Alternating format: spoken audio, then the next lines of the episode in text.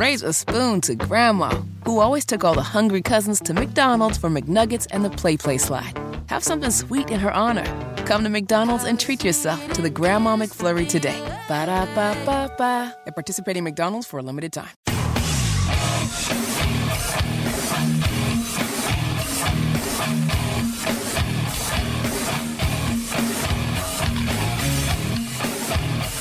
What in the hell do you think you're doing? Hey, John Boy. I'm telling you straight, it's my way or the highway.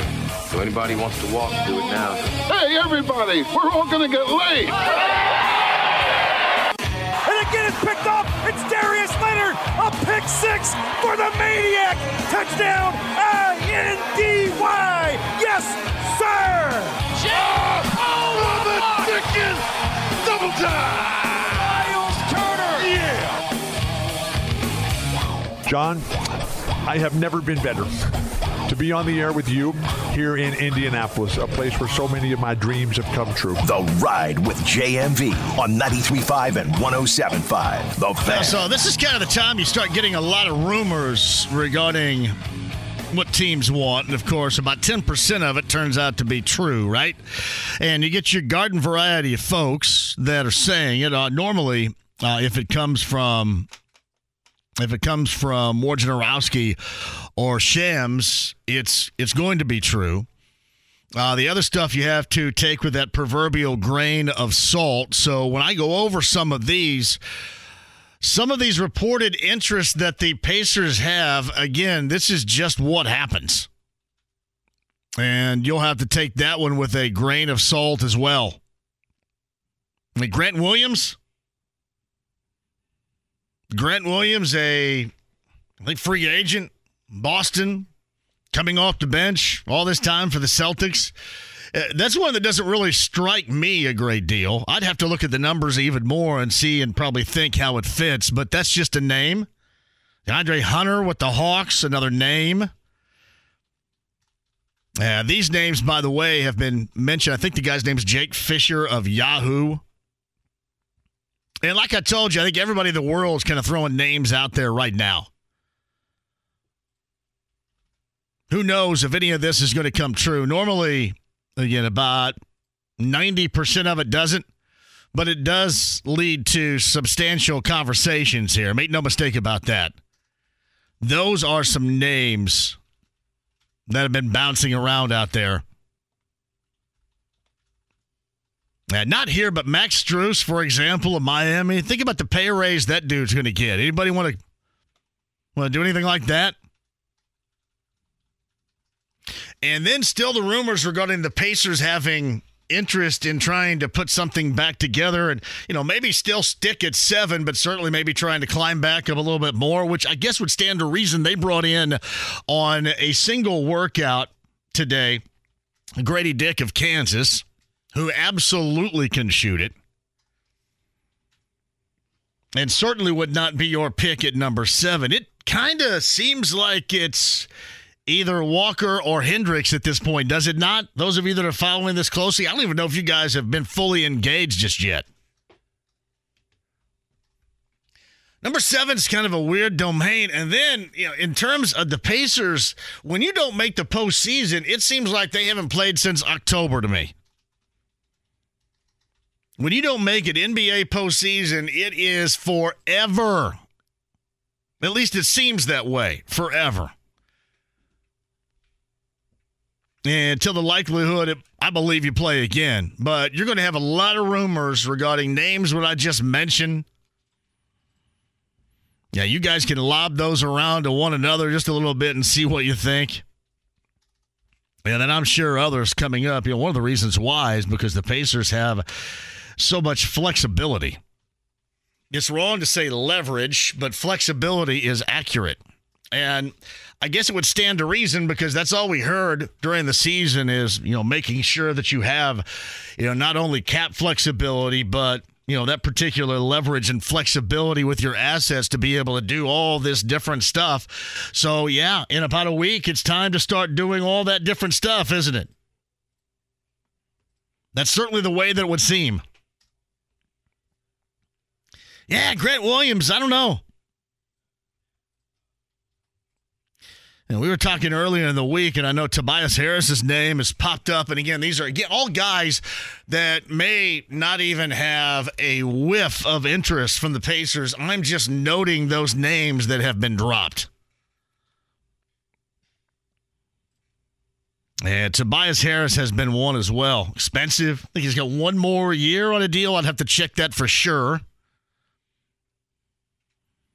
But we're getting started now. We're a week away. Can you believe that? A week away from the NBA draft. And then once you start getting into July, you're going to have all these names and all these rumors popping up. And I, it's funny. I have a level of expectations this offseason, others don't. Others fear that if you steer too far to the left or to the right, in this case, then you're going to miss out on completing what you started last year. I say take it and run with it if you can build it into your team and you can be productive with it and give people around here something to be happy about, to rally around, to be interested in for the first time seemingly in a while. I think I'm for that. I mean, I guess if that's called a, a fork in the road, as I mentioned, or kind of a sidebar to your plan, then so be it. But I do, I look at the offseason and I guess I just, when we had him on during race day morning, I don't know if you guys, hopefully you were listening, when we had Tyrese Halliburton on race day morning, and he was talking about wanted to go after it this year and the expectations they have this year. Hey, listen, organizationally, they downplay all that stuff, but you can tell, at least I could tell from Halliburton, Halliburton's ready to get that win on. Why wouldn't you be? Why would you not? You saw all the fun that all these other dudes, all these other teams were having. Most of them were having know how much fun, for example, Boston had in Game Seven of the East Finals. I don't know how how much fun the Grizzlies had in this postseason. I know it was a fun season in Sacramento. I don't know if that ended on the highest of notes for them. So I, I guess again, it depends on the situation you discuss and describe regarding how much fun, but it sure as hell seems a lot better than sitting at home and watching others be and do what you want to be being and doing. Makes sense to me. So a week away. And I do, I have ample expectations coming up this offseason. Yeah, it's funny. I saw this. I saw Gallinari ops for Celtics return in 23 24. I, I didn't even know he was on the team. Wait a minute. And I watch everything too. I, I had completely forgotten he was on that team. Wait a minute. I just saw that break and I go, wait, what, what, what? He was with the Celtics? Maybe you could have seen him on the sideline if he were on the sideline during that. it's kind of funny, too. I'll get back to the NBA stuff coming up a little bit later on, but I did want to drop some names of interest for you and kind of start really getting into the flow of talking about some of this because this this at least can be the first time in a long time that you can and should be excited about a Pacers offseason. I mean, you peek into the future and you feel a lot better about it sitting here right now than you did this time last year. This time last year, I was complaining, oh, here we go. How long you guys going to wait around? I believe my chief argument this time last year was there's no way in the world you guys are going to wait. No way in the world you guys are going to have that amount of patience to sit around and wait for this thing to all happen and then start winning. No way you're going to wait. Now, granted, I think it did take a robust shot of interest in December or I may have been right. Clearly, right now, sitting here, I am not right. But I think you got a shot of enthusiasm, which was not much necessary, which, by the way, as I've stated in the past, is exactly what this Colts team needs to do. No more of this bringing you down, no more of this bumming you out. No more of telling you about how, well, this is the right way, the way we want to do it, and we're going to get it done, and giving you these promises, which rarely, if ever, you deliver. This season, I think everybody is just resigned to the fact that it is going to be a slog. But you look at the schedule and you expect this team to be competitive with the teams that are on this schedule, both home and away. You at the very least expect them to be competitive, but man, they do need to give you a shot of juice here or there. You know, a lot of one o'clockers. You know, one o'clock's like the Chicago Bears in 19. Well, it had been noon back then.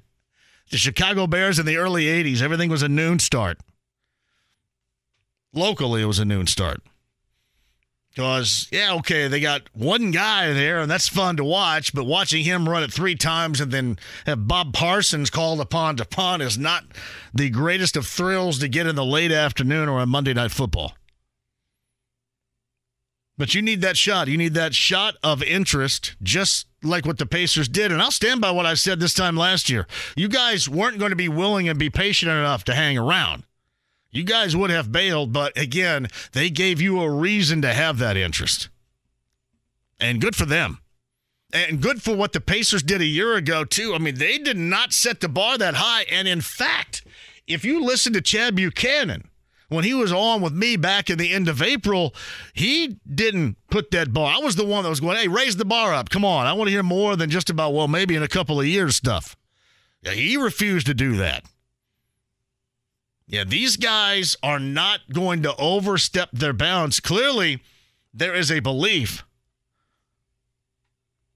but it's like they have to, much like we have to believe it to see it, and then they want that reaction. I mean, you do learn something. You learn something from that snippet that you got in December. Remember when we started talking about, well, wait a minute, hold on. Let's rearrange the plan now let's go ahead and rebook this path because you don't necessarily have to do it now. Look how good they are. Now, all that came to an end when Halliburton got rolled up on. But you catch my drift. got to give you reasons to find and to have that interest. There are so many teams around here that need to do that. Hey, Butler, by the way, Butler, Butler Bulldog basketball. How about giving their fans a shot of interest? Anything. It seems like IU fans always have belief, whether it's true or misguided. Seems like they always do have belief, but there is a lot to play off of because they lost a great deal, especially in one particular player. And then, of course, nothing is really going to matter. It's just going to say, you got to win, you got to win, you got to win. And then when the season gets started, come March for the NCAA tournament, and then we'll officially punch the clock for you Boilermaker fans because I know exactly how you feel. But seriously, you look at the Pacers, you look at the Colts, and for me, you look at the Reds, and it's all like, hey, just give us a minute. There's been so much losing and not enough higher level stuff. It's giving me a minute to embrace. Look at me with the Reds. I mean, hell, I talk them up like it's 1990. It's not even close to being reminiscent.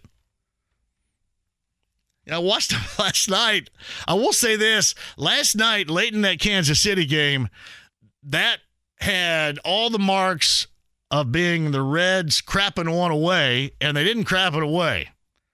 It, they did a couple of different times, tried hard.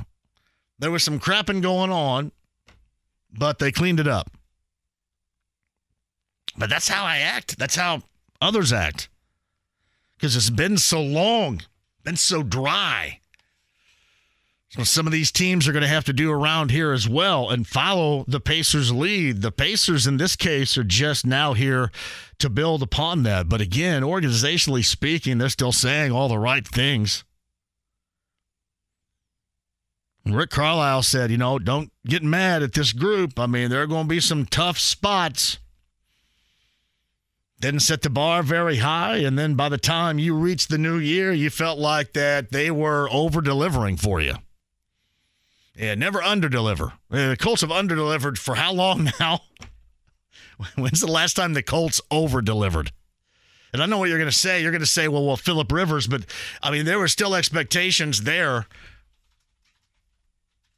And when's the last time? Was it Luck's rookie season the last time that they overdelivered? Everything else has been it's been your pizza delivery guy showing up, handing you the pizza, then bailing out after you tip and then leave, and your cheese is all stuck to the top of the box. And that's what the Colts have been around here. But that is where you begin. A week from tonight. And again, I'll, I'll be the one to raise the expectation outlook here, even if the Pacers don't. And again, I'm just playing off the team leader and the players and their expectations. You know, what's kind of funny yesterday, I do, I understand why you don't want a pain in the ass. I don't either. I've said this before. I'm at a point in my life right now to where if it, it's if it's a pain to listen to you, then I'm just going to bail. I'm not interested.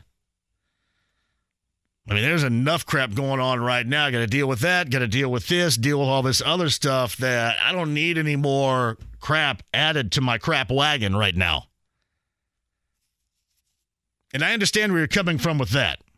A couple people felt yesterday with my take regarding Stefon Diggs and wide receivers in general as it pertains to the Colts. A couple people thought that I was being hypocritical, yet I'm not being hypocritical. What I'm trying to do is raise the bar on that group, which then essentially will raise the bar on this team on the offensive side. All I mentioned was if you have a pain at that position, that pain has been productive. So all I'm saying about Stefon Diggs, was it cool the way that he acted like a little baby on the sideline January 22nd, stomping around, putting up his arms in front of his quarterback in the snowfall in Buffalo during that disappointing loss at home to the Bengals? No, that's not cool. You don't want to see anybody show anybody up like that. I just want the simple fact if that were to ever occur here, that means that you have seen somebody that has produced. That's all I was trying to say somebody that has been produced, somebody that has has had to be has had to be defensively speaking for others was at the top of the list. Rick Venturi calls them ambient players. Somebody that's going to keep you up because you're worried about what they can do. They I'll start right there. And then if we have to deal with criticism because the way that somebody acts like a big baby like that, then so be it but at least you got the production. At least that there's not this, well, maybe if they do this or maybe if they do that. In no way, shape, or form would you want anywhere near Antonio Brown, but at the tail end, when he was still producing and then he kind of evolved into a tremendous pain in the ass, I I would be okay with being in that position because at least he was producing before he evolved into it.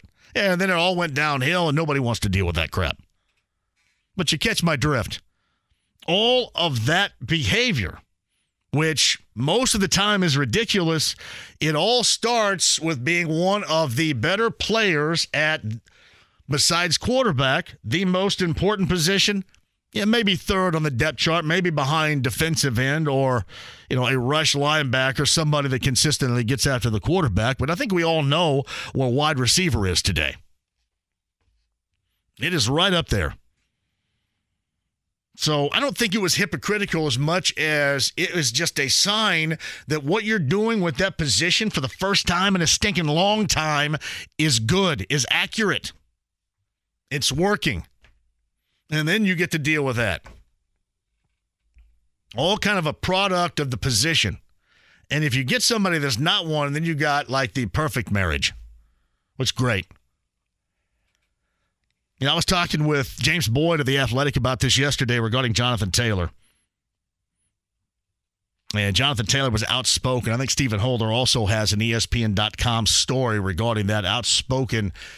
Um, and I guess I would say outspoken compared to what he normally says, which is basically not very much whatsoever. But I mean, you can kind of catch the drift here. There's a lot of stuff going on around him at that position.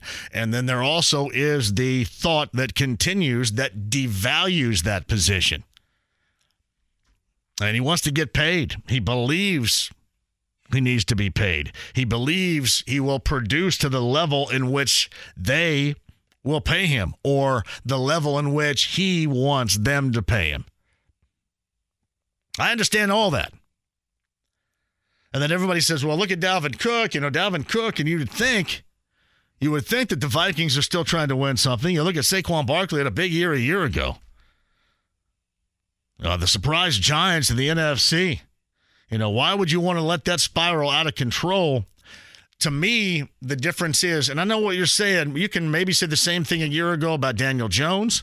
Seems like most of the time you can always say that about Kirk Cousins, but we have an absolute here. And the absolute offensively is you have no idea what in this world you're going to get. None. Zero. That box of chocolates saying in Forrest Gump, you have no idea what you're going to get. Now, you might end up getting something that's chocolatey and caramel and tastes fantastic. You might end, end up getting that one that's like the strawberry nougat that you can't puke that up quick enough. At that position, that's just may, it's just the way that it is right now. So, with that unknown, to me, and I know how troublesome that is when you think about how much money that you put to this as an extension. But as we talked about yesterday, Jonathan Taylor to this team right now seems more necessary than even the others do. And I'm talking about Barkley and certainly talking about Cook. And you can factor in Josh Jacobs, you know, all the running back troubles that you have, or or even how the Chargers approached, if you go back a couple of months, Austin Ekeler. I mean, you're talking about teams that compared to the Colts, at least feel they know what they're going to get. Which the closest example to what I'm trying to make right here is is Kirk Cousins. Sometimes it's hey, great, really good, and sometimes it's awful. But you catch my drift. Here you have no idea. No idea. And if you bring up or form a conclusion, it's probably not a very positive one. So to me, he is more of an essential piece here than you're going to find at that position around the NFL. You know, it's kind of funny. You know, people are talking about, well, if you look back at, you know, the value of the running backs with the past, I don't know, more than a handful of Super Bowl champions, I think you're talking about like a fifth round pick or whatever. It doesn't matter. We're not talking about a potential Super Bowl champion here. You're trying to navigate a season trying to navigate a season and not look like an absolute disgrace as they did a year ago. You're trying to navigate a season to where you know that quarterback position again is going to be in need of some help, as it was last year, and it did not get. So to me, you look at this position and you look at Taylor differently, uh, differently in the now than anybody else does, and then probably if you had more of a an accurate informed opinion about what you're going to get at that quarterback position right now here. To me it's different. And I don't mean to go out and and I, I know Chris Ballard's probably someplace right now going, "Oh yeah, let's preach." All right. That's my philosophy. I'm not following his philosophy. I'm just looking at this team right now. Do I expect them to win at a high clip? No. But do I expect them with this schedule to be competitive? Yes, because the schedule's crap water. And you have zero idea, none, what you're going to get under center. So to me, that puts an uptick on the value in the now of Jonathan Taylor. And also, when you look back to last year, you saw what you didn't get. You saw the absolute disaster that was under center. And then when he was injured, not out there to help, made it even more of a mess. So to me, the Colts situation is different than all of those others that have been talked about at that position. And no doubt that I, I, completely understand the devaluing of that position. And you know where I stand regarding quarterbacks and wide receivers and edge rushers and all that stuff. But with Taylor, it's different. I don't even think he needed to explain it. And I understand why you're apprehensive about going in and handing out a lot of money in a long extension. But if you want to go back to last year and have another four winner, just seems like that he has with this team right now put himself in more of an essential status even if we're talking about other teams where the bar is set of expectations much higher all right, quick break and we'll come back. We got a lot of calls to get to. I'm going to do that at 239 1070. The email address is jmv at 1075thefan.com. All right, what we got going on here today? Do we know Sidery getting back with us yet? Nothing from Sidery? Sidery had all those scoops. I got to get some Sidery scoops in here. He's the one that dropped in. I think he got him from others, but I want to hear what he says about Grant Williams and DeAndre Hunter and all this stuff. Because by the time we get here, this time next week, this the, the door will be closed on all this stuff. There will be no interest probably. All this interest would have been shut down. I am not going to waste the storyline on this Thursday in June, a week before the NBA draft. Uh, Mike Chappell will help us sort out a little bit more the Colts and a couple of my thoughts on that. Mike joins us coming up in the five o'clock hour. And, you know, I mentioned this. I'm going to be at Victory Field tomorrow. We got the first two of four state title games in baseball. So I'll be out there beginning at three. Hopefully, I see you out there. Now, this particular team does not have a matchup in 4A until Saturday night. But Grove, and I, I know AJ Zapp very well. I know a lot of you on the South Side certainly know AJ Zapp, and a lot of you probably remember that are baseball fans how highly regarded he was as a first round pick. I want to say back in 1996, number 27 overall to the Atlanta Braves. Uh, career did not go. I'm assuming how everybody wanted it to go, but going into a Father's Day weekend I wanted to put two and two together with AJ Zapp and his son, Evan, whom he has coached, obviously, since birth, and who has now transformed himself into a, a high level high school baseball player on the state's best team, Center Grove. Yes, arguably, but looks to be the best team, Center Grove. So, a Father's Day weekend storyline with AJ Zapp. And I'll give a tip of the cap. I saw this in the Star too, where they kind of put this two and two together about somebody that started it and now the son that is trying to end it on the highest of notes. To me, that is incredibly cool.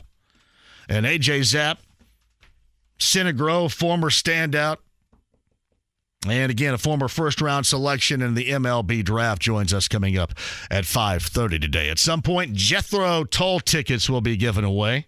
So you got to listen to win those. Inside the Lounge via YouTube Live. All right, let's hit a break and we'll come back, do some calls and more. We'll get in there with you guys coming up in a minute. HD Radio, the stream, the app, 93.5 and 107.5 The Fan. Raise a spoon to Grandma, who always took all the hungry cousins to McDonald's for McNuggets and the Play Play Slide. Have something sweet in her honor. Come to McDonald's and treat yourself to the Grandma McFlurry today. Ba da ba ba ba. At participating McDonald's for a limited time. Life is so much more than a diagnosis. It's about sharing time with those you love, hanging with friends who lift you up, and experiencing all those moments that bring you joy. All hits, no skips. Learn more about Kisqali Ribociclib 200 milligrams at kisqali.com and talk to your doctor to see if Kisqali is right for you. So long live singing to the oldies, jamming out to something new, and everything in between. The Ride with JMV. Hey, my buddy, Swanson, full steam ahead, over there. I want to go over there. I'll move over, Swanson, I'm driving. 93.5 and 107.5. The Fan. Yeah, crank me up over there, would you, James? Thank you very much. Cool Moe Dee. A big day 35 years ago. Bull Durham. I love Bull Durham. I will say this. Once um once Ebby Calvin LaLoosh gets called up, or Ricky Karcher, if you want to call him that, gets called up to the majors and then Crash gets cut, I'm done with it after that. I've said this before. There are a lot of films out there that give you, like Eddie Murphy Raw gives you a great 45 minutes, and then after that, it just kind of goes on when he kind of, you have to be careful. I just, it, it wasn't as good as Delirious. It still was a great 45 first minutes. Full Metal Jacket. When Full Metal Jacket, when they go to Vietnam, then I'm I'm ready to bail too. Some movies are built like that. Bull Durham has got maybe the last 20, 25 minutes or so I could do without. Yeah, I could do without the love interest stuff. Uh, but that's this date in 88. Still a great, certainly a great baseball film and a great Ron Shelton film who uh, gave you that, gave you White Men Can't Jump, Tin Cup, all stuff incredibly enjoyable. Also, on this date in 2014, I think the greatest radio voice, and what I mean by that, not the greatest radio voice ever to be on a microphone, but radio's greatest voice of all time to me is Casey Kasem. And he passed away 2014, nine years ago at the age of 82. I still, I can still listen whenever one of those old school classic American top 40s comes on, it sounds as state of the art as it did in hell 1975. 1985. It sounds the same. Yeah, this date in 2014. So, anyway, big day for that. Uh, Mike Chappell a little bit later on. A lot of you are asking me regarding my take on Jonathan Taylor. I just think that his value with this team right now is higher than others may, even if others are a part of teams right now that are actually going to be playing for something or, you know, would be considered right now a contender. I just think that John, Jonathan Taylor for this team right now, for offensive survival, he is necessary. He is necessary there to play well. And that's notwithstanding with this offensive line. I mean, no crap water effect. You know, all the. Listen, it was them last year, but there were convenient excuses made. And I'm right there with them. Yeah, positional coach, quarterbacks, all that. Now, that group has to be a lot better. And there are questions about that group because really that group at its best was with Philip Rivers when it was snap and ball gone. I don't know how much you're going to see snap and ball gone around here. But it seems like this offensive line has made that an essential over the years. At least when you look at it compared to how they protected and how they looked under center or I should say, with Philip Rivers under center, uh, yeah, Philip Rivers under center with that offensive line compared to the way that it looks since, not close, especially last year. I just think his value, he being Jonathan Taylor, is much higher right now, understandably so, with this growing group than some of these other examples that are being used. All right, 239 1070 is the number. More on the Pacers draft, which is now a week away. Let's lead with Manny today. Manny, hello. How are you? Hey, how you doing, JMV? Manny, I got some bad news for you. Ready for the bad news? What you got? The uh, the show this weekend has been postponed. Oh, I was wondering because I, I didn't think I didn't think hear you mention it. And that's why yeah. I sent you to the text message. It has been no, no, no. Yeah, it has been postponed. Um, I don't know if there has been a, a, date, but it has been postponed. And of course, that was the show that was going at the uh, Indiana Farmers Coliseum that had, mm-hmm. as I mentioned, mm-hmm. Kool Moe Dee. As I played us right? back in right there with Kool Moe Dee, Big Daddy Kane, Rakim, and yeah, uh-huh. so yeah, Sugar Hill Gang, just a, a who's who of hip hop history right there. It has yeah, been postponed, unfortunately.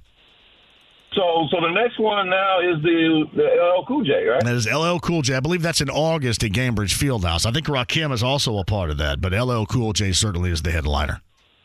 Okay, yeah, let's hope that that go off without a bang.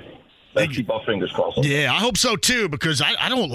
Everybody is out, and that's great. I, I don't want to have to deal with postponements. I want to go see these guys when they get here. I'm right there with you. Speaking of seeing these guys, yep. I want to see our Colts and our Pacers uh, uh, just keep the level of interest because me as a fan, my house is painted blue and white like the Colts. So I put up I put up banners, I got flags, I love the Colts. I'm from Indianapolis. Yes. I love the Pacers. I put up flags. I got banners. But what I'm saying is, to, to hold our interest, you just want to see us progressing and be competitive. No, no, no. I, I- I, agree. I, I think it's uh, both need to raise the bar. I don't know what the expectations will be. I'm not going to put those very high for the Colts, but you know, I, I want to. I certainly want to see a, a much better team and a playoff worthy team come from the Pacers next year, without a doubt. I agree. I agree, JMV. But that's all I had. Manny. I will keep you updated. Yes, sir. Thank you, JMV. You have a great show, man. Thank you, Manny. LL Cool J. I saw LL Cool J in November of 1987, I believe it was. Eh, maybe it was in November. It might have been the summer. Hell, I don't remember now. It was 1987. I know that. But that is going to be a hip hop celebration coming up to Gainbridge Fieldhouse. We gave away tickets to that, I think, about a month ago. Hey, JMV, hearing you talk about the Cardinals yesterday and all those former Cardinals that you hate made me laugh. It's funny, like it made a lot of people laugh, but then it made a lot of people mad. Cardinal fans get mad. I guess because I'm a Reds fan, I'm used to, you know, taking the jokes. I guess in this case, being the butt of jokes. But man, the Cardinal fans get mad. And not to mention the fact this is an absolute horrendous season for them. And it does give me cause to, to giggle a little bit. I do laugh about it. But again, we'll wait.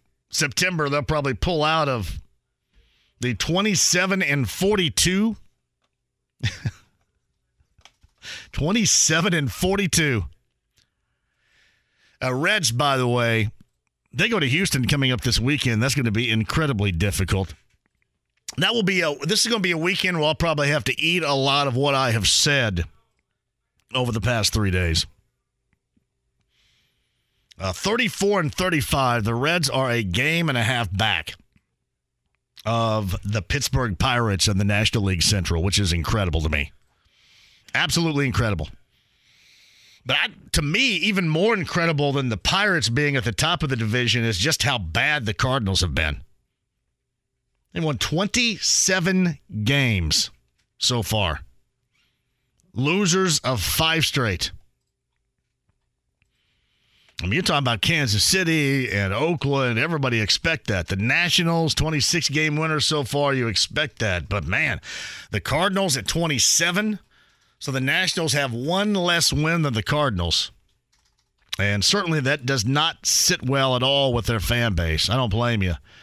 But yeah, that was sweet recall yesterday with all those Cardinals I don't like from the past, starting with Thomas Herr. Never at all. It's from Joe. at JMV.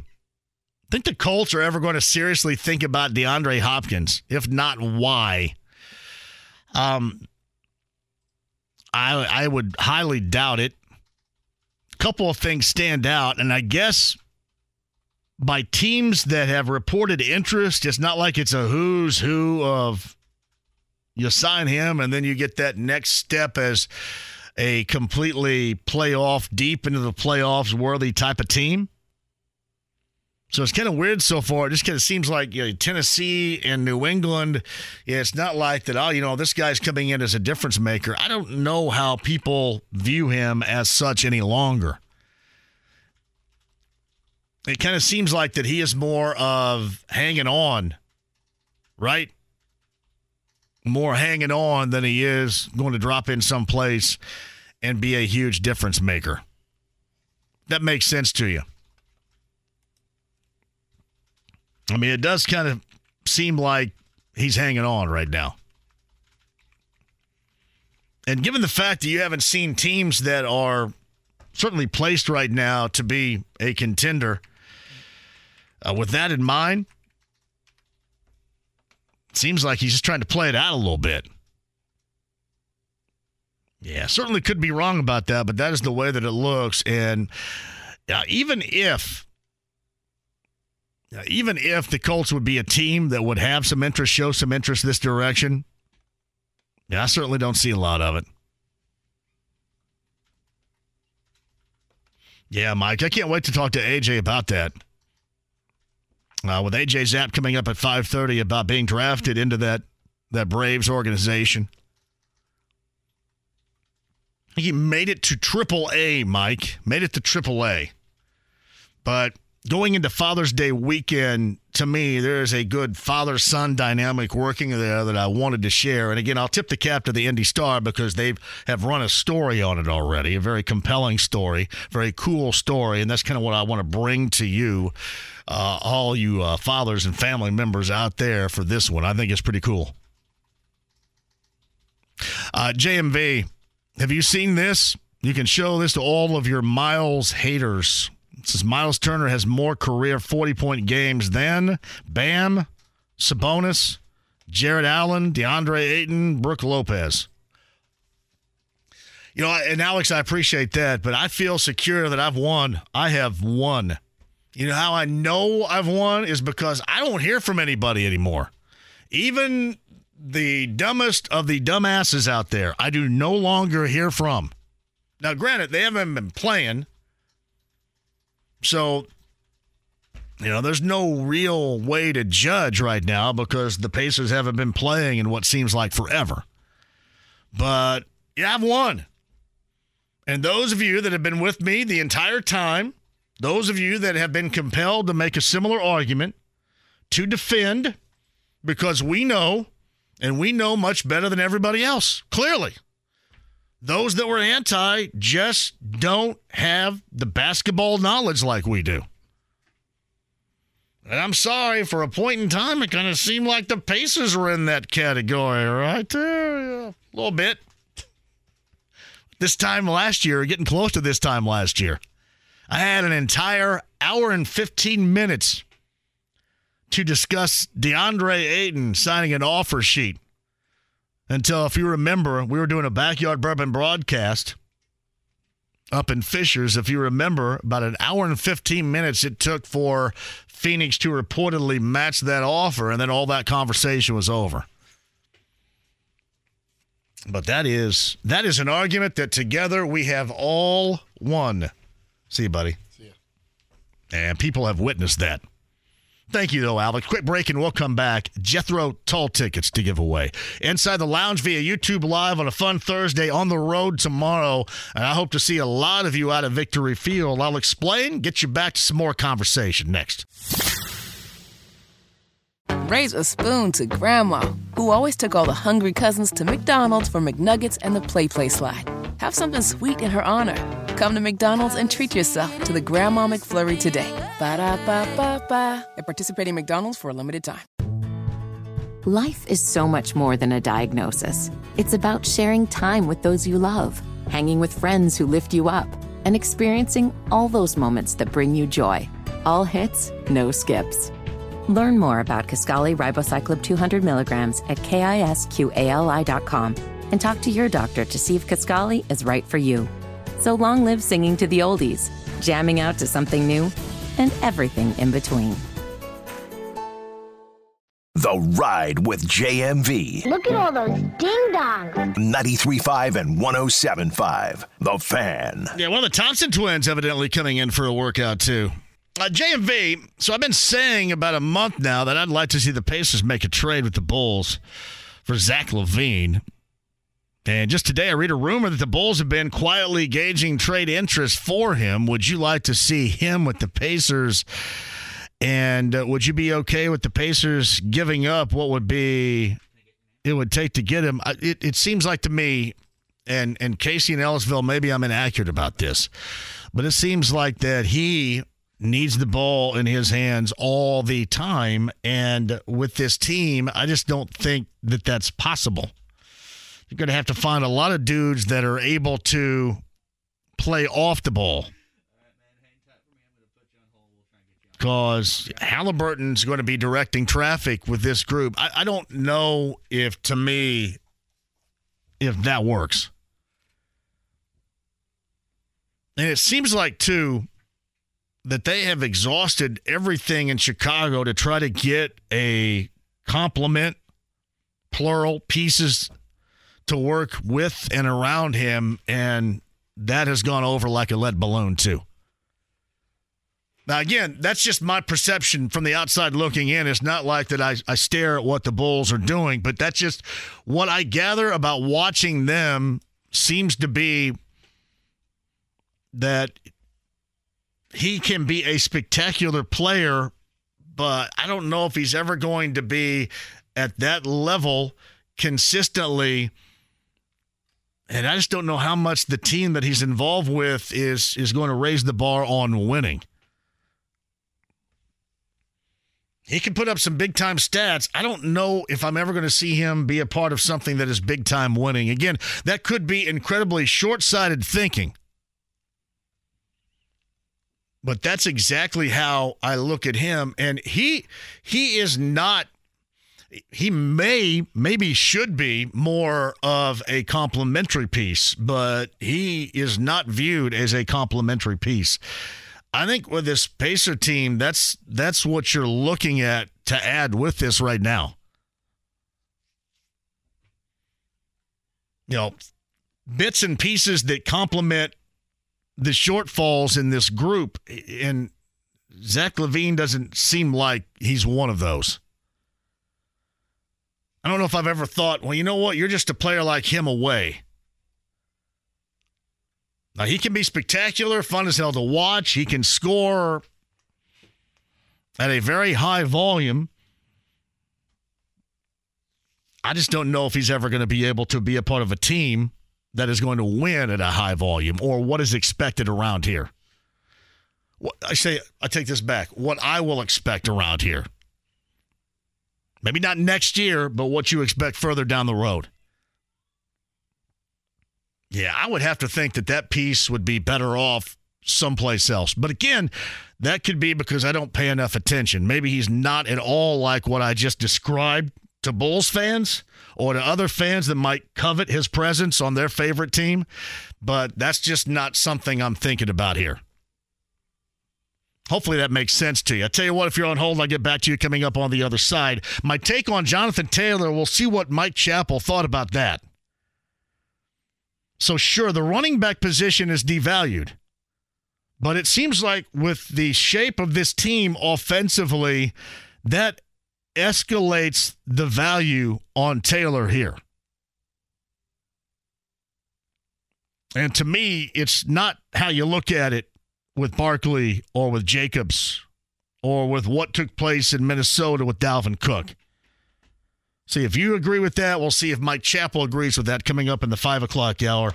And a great father son story with AJ Zapp of Center Grove going to join us. Center Grove and Penn coming up on Saturday night. That is a 4A baseball state title game.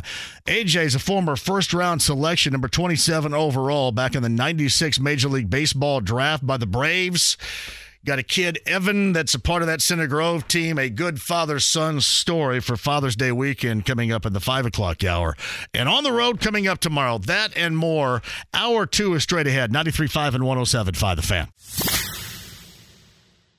The Ride with JMV. You get nothing. You lose. Good day, sir. 93.5 and 107.5 The Fan. A little slow on the uptick right there. I hit pause instead of play. Can't do that, Mr. DJ. Jean A wouldn't like it, Mr. DJ.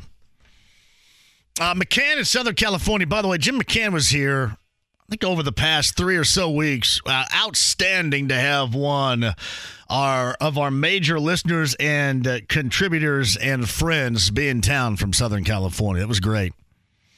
And uh, Jim, by the way, your cooler is still on my front porch right now, which kind of sounds code for something really weird, but it's not. I don't think is it. I'm gonna I'm gonna look up that line. Is that code for something really weird? Your cooler is on my front porch. It, it no, could, I don't no idea. It could be. James, I'm calling upon the younger generation that normally has the answers to those immediately. I'm not clued into what the younger generation does. I was I was never hip like that. You're not hip? Oh no, absolutely not. That's James, everybody. Ten tattoos and still going strong. You know it. The forearm portrait. JMV, do you think the Pacers would do well to draft like a Jaylen Clark from UCLA, Jaime Jaquez Jr.? I know that they had Jaquez Jr. and I can't remember if if Clark was in here or not. Might have been. I think all those names are kind of running together now. Uh, you're talking about in, in the second round, maybe later in the first. Um, I, I would doubt it. I would doubt it. I just think at some point you you can't take on all these players. You're going to have to find other seats for them. I think that's why you know normally when you go into a draft. I mean, maybe you have the prospect of trading up, but normally there's like one or two options. In this case with the Pacers, it seems like that there is a myriad of options. I mean, really more than anybody, and certainly more than the Pacers have had as possibilities in recent history. Certainly the recent history that I remember. I guess that's what happens when you've been bad, but at the same time, that's the reason why it gets you stirred up around here. That's the reason why I'm trying to get you stirred up. I think you should have expectations. And I, I want to see what these guys have going a week from tonight. And then when you talk about an up and coming team being able to maybe position itself to do some things where not necessarily, you know, over the past has been able to do with outward interests from players that wouldn't normally have interest. I, I, hope that's the case. I don't know if I completely count on that ever. But we have to talk about all the time with a bad team the leverage, the options, the assets that they have. And now this is going to be put to the test. I think that's a good thing. And with all their picks, with, you know, we've talked about, you know, trade possibilities that could be. Seems like there is a lot on the table to start coming up a week from today. And frankly, that excites me a great deal. Hey, by the way, too, before you answer, remember what Matt McLain is doing with your Reds these days. Yeah, McLain's awesome. How about my Reds, for example? I may have to eat a bunch of, you know what, coming up this weekend. They're going to Houston.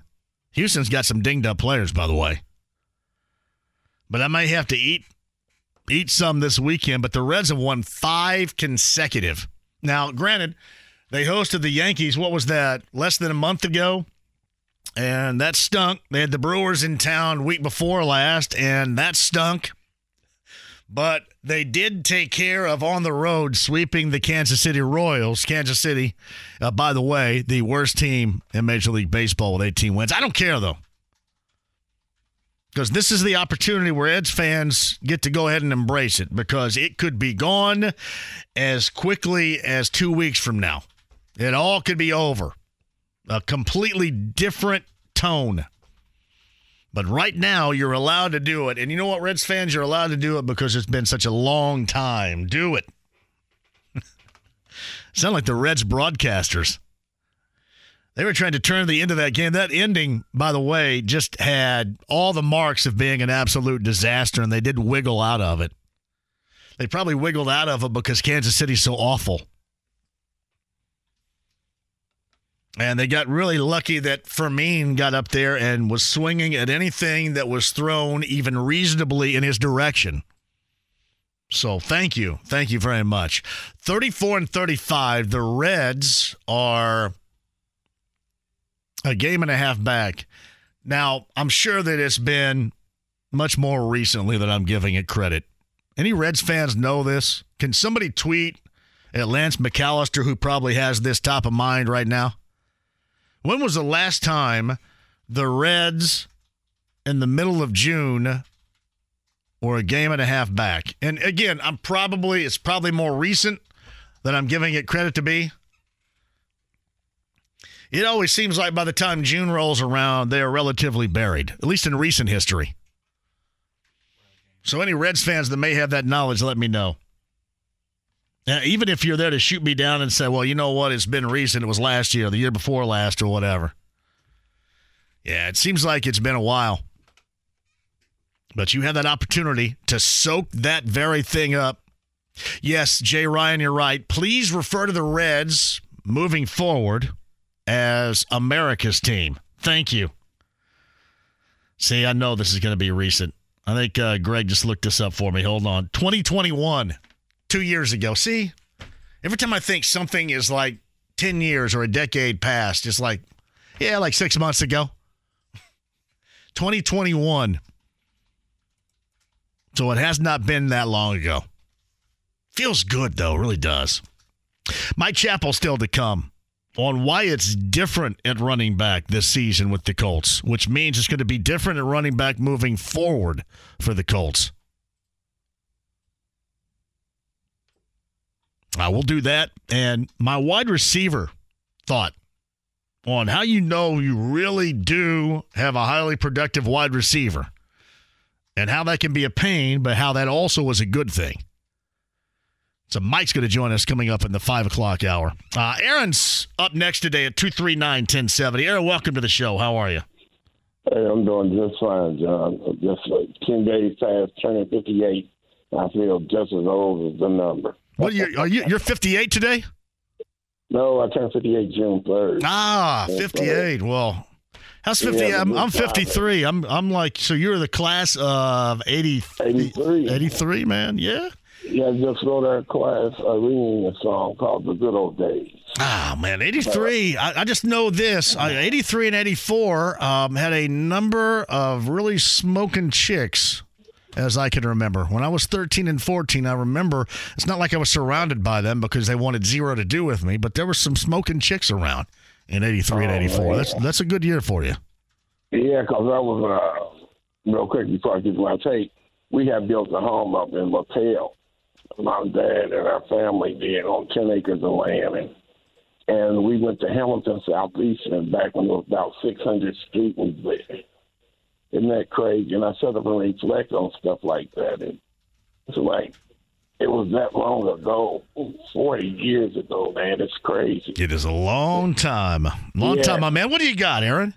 Hey, two uh, things I got for you. I was uh, heard you talking about Kravitz the other day, and he was pondering what to do with his right bike now that he's not with the Athletic.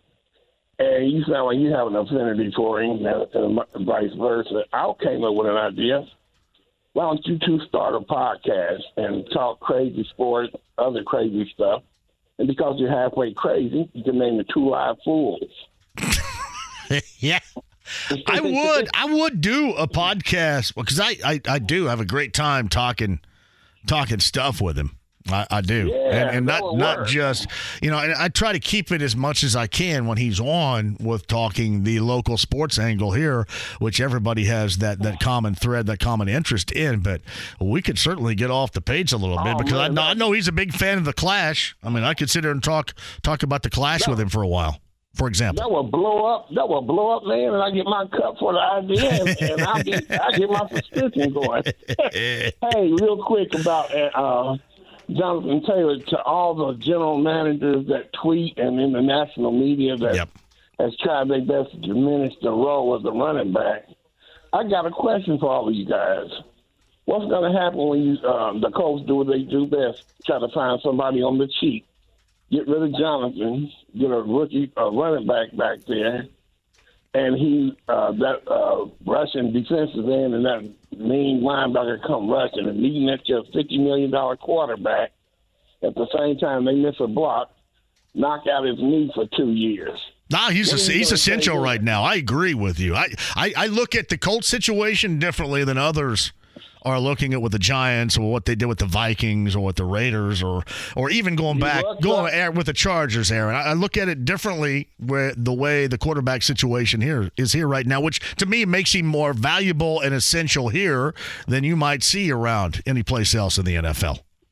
every every year in the draft, it's not how genius a general manager is. It's how lucky he is, to be honest. You lucked up and got one of the best running backs in the league. Use him um, and assign him to a five-year deal. Option five goes to the Colts.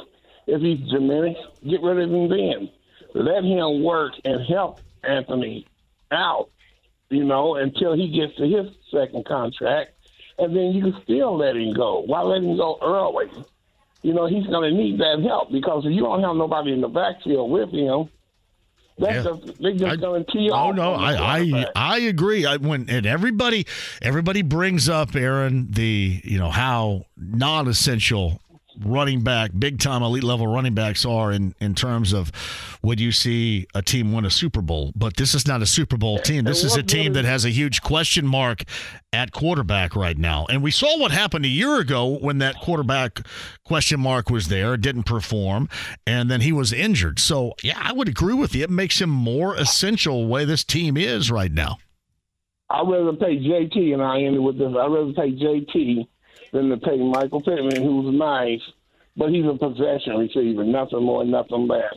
And he catches two or three out of seven, you know, every game. So I'm not paying him no $19 million. Well, the Colts shouldn't. It's Uh, well, I- I certainly- Other and- people should realize that as well. Aaron, I got to hit a break here, but yeah, Bob Kravitz and I in a podcast will uh, make sure that you receive some cash if that ever happens right there. The finder's fee for the idea.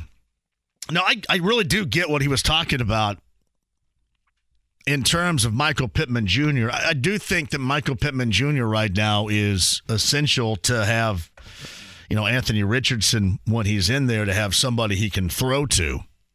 But I do look at Jonathan Taylor, you know, with the quarterback, the rookie quarterback, or even Gardner Minshew.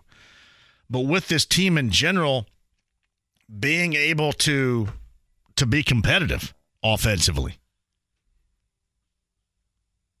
And we're not talking about a team that's going to challenge for a Super Bowl. And again, I, th- I think when you look at the devaluing of that position around the NFL, that's fine.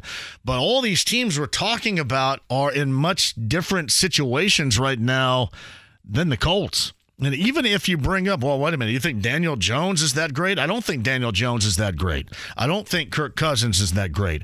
But those teams are in much different situations than this Colts team right now. You cannot be a complete offensive disaster. Or better said, you can't look like you did last year if you're the Colts. I think that that makes Jonathan Taylor more essential, more of a priority, even if the rest of the NFL deems that position not so much. Just my thought. Listen, I understand. You know, you're thinking about it in terms of, well, is he going to be worn out by the time that Anthony Richardson, you know, is good to go? Well, I sure as hell hope it doesn't take Anthony Richardson four years to get going. You got a guy that has played 13 collegiate games. And then you got some numbnut like me that wants to immediately throw him out there in week number one. And the guy right here sits about around and talks about we got to give him help a wide receiver. How about giving him some offensive help to take some of the pressure off? Who's perfect in doing that? Number 28.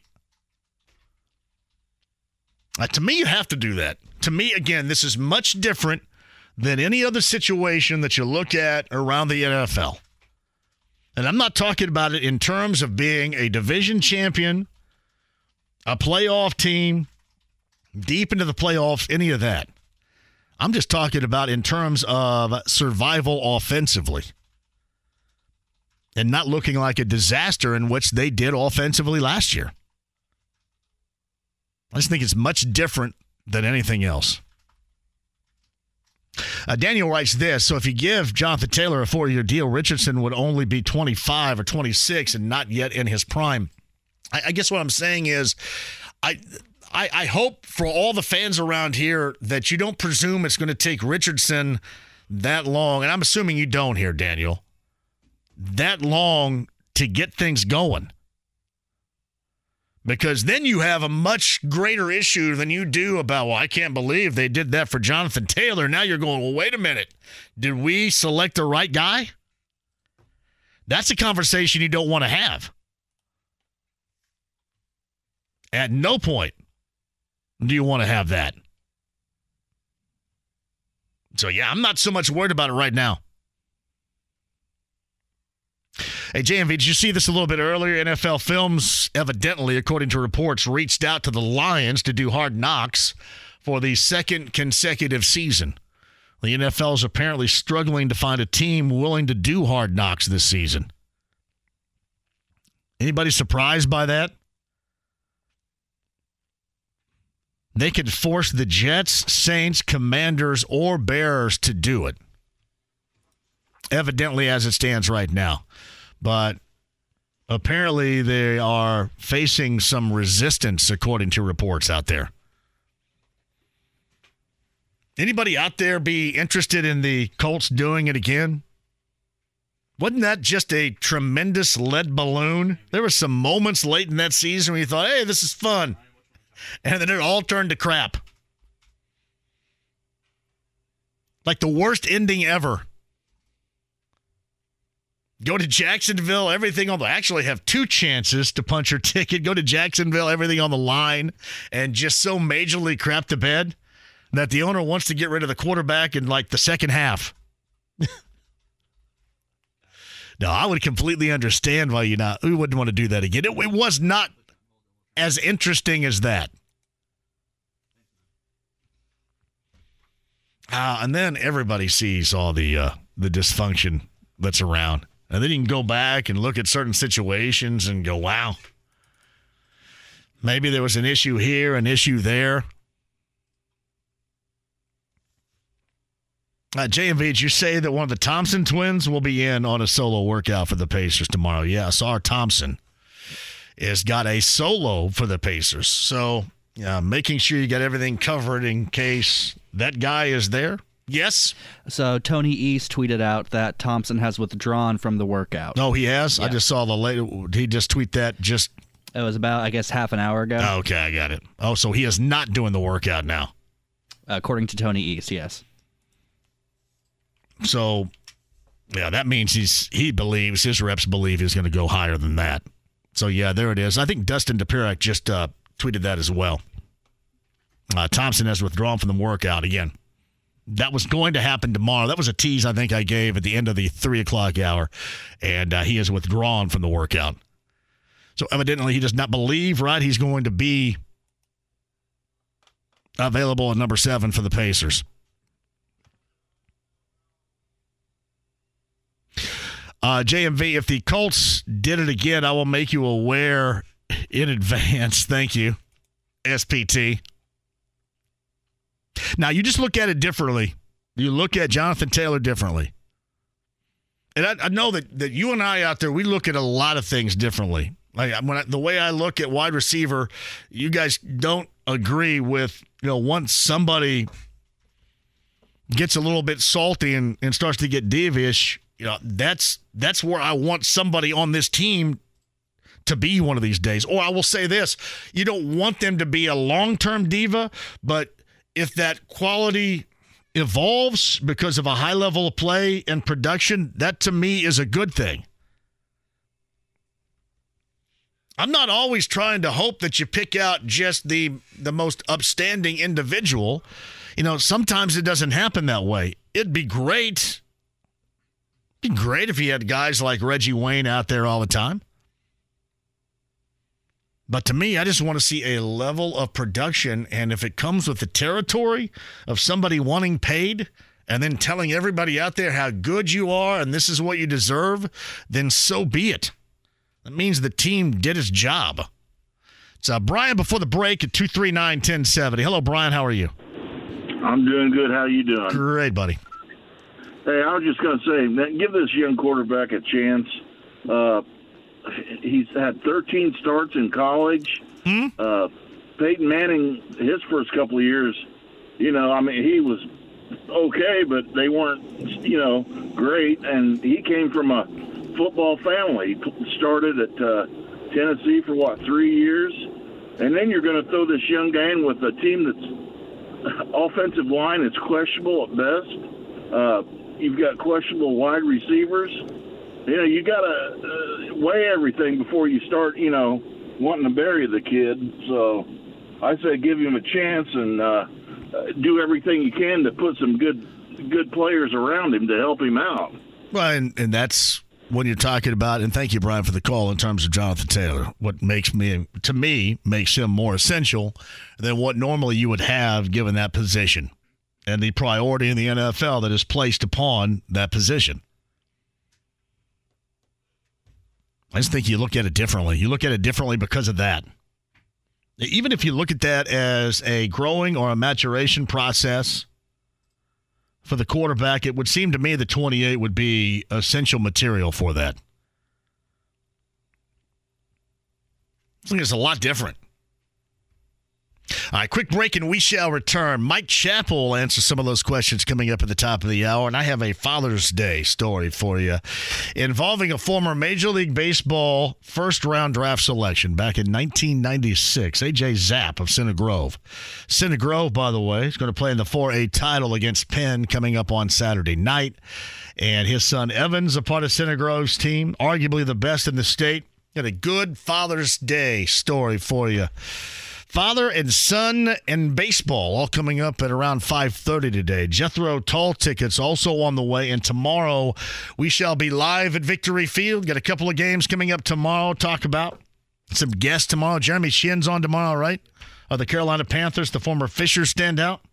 And uh, Bobby Marks the front office expert of ESPN will talk about a lot of things financial evaluation and then some regarding the Pacers and the upcoming draft. Bobby Marks of ESPN is going to join us on the show coming up tomorrow, live from Victory Field, beginning at 3 o'clock tomorrow. Inside the Lounge via YouTube Live at 93.5 and 107.5 The Fan.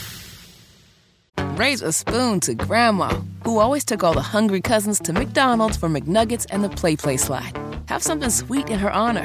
Come to McDonald's and treat yourself to the Grandma McFlurry today. Ba da ba ba ba. At participating McDonald's for a limited time. Life is so much more than a diagnosis. It's about sharing time with those you love, hanging with friends who lift you up, and experiencing all those moments that bring you joy. All hits, no skips. Learn more about Kisqali Ribociclib 200 milligrams at kisqali.com and talk to your doctor to see if Kisqali is right for you. So long live singing to the oldies, jamming out to something new, and everything in between. The Ride with JMV. Stand by, Striker. We're going to the tower. Good luck. We're going to the tower. The tower? The tower? Rapunzel! Rapunzel! 93.5 and 107.5. The Fan. All right, so somebody brought this to my attention, and I obviously knew of the story about the A's reverse boycott. But uh, this was brought to my attention. Uh, this is from James, not my James, but a different James, asking if I have ever boycott anything, even a reverse boycott. I have never boycotted.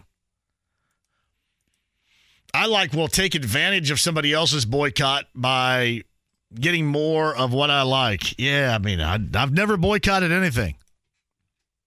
I think the first time I ever heard of a boycott was the 1980 Olympic Games.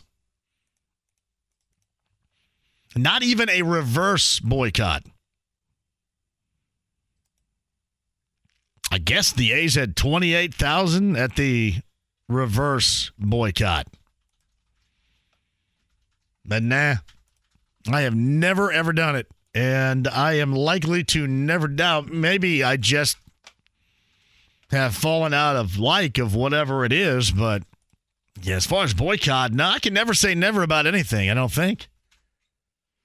Trying to think.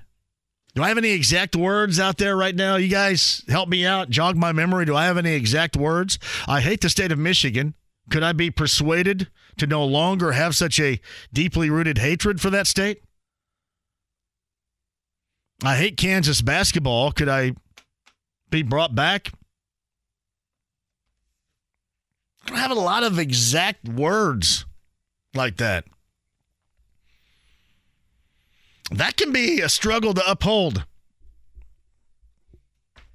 Like when everybody wanted to boycott Chick fil A, I was in front of the damn line. Thanks a lot. Made the line shorter. Appreciate that.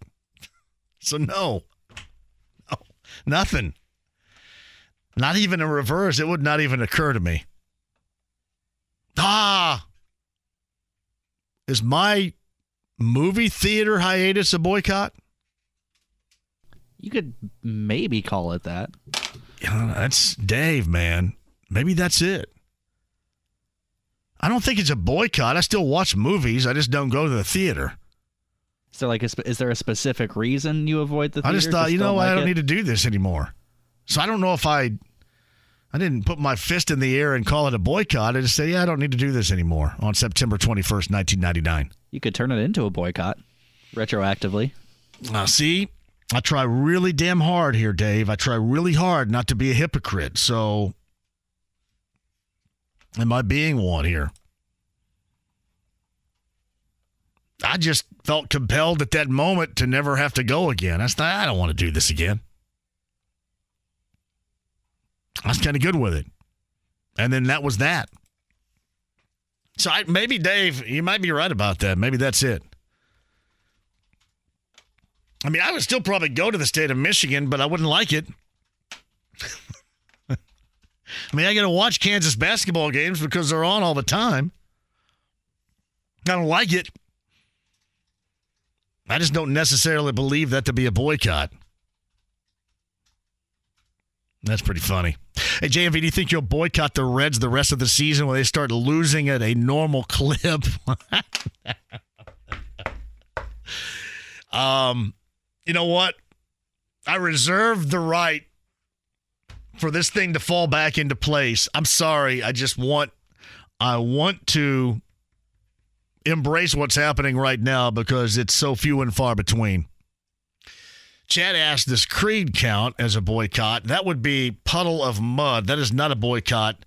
I just think Wes Scantlin is a complete, not a Wes Scantlin guy. so, yeah, felon. A complete felon is what he is. So, no, it is not Creed. Actually, to give credit to Creed, Scott Stapp, and this goes back years ago, was I think over at uh, what's the bar over on Lyndhurst there? There used to be a little bit of Texas or something else now. It's not the Golden Corral, that's a buffet. What the hell is that place called? See? But he was there.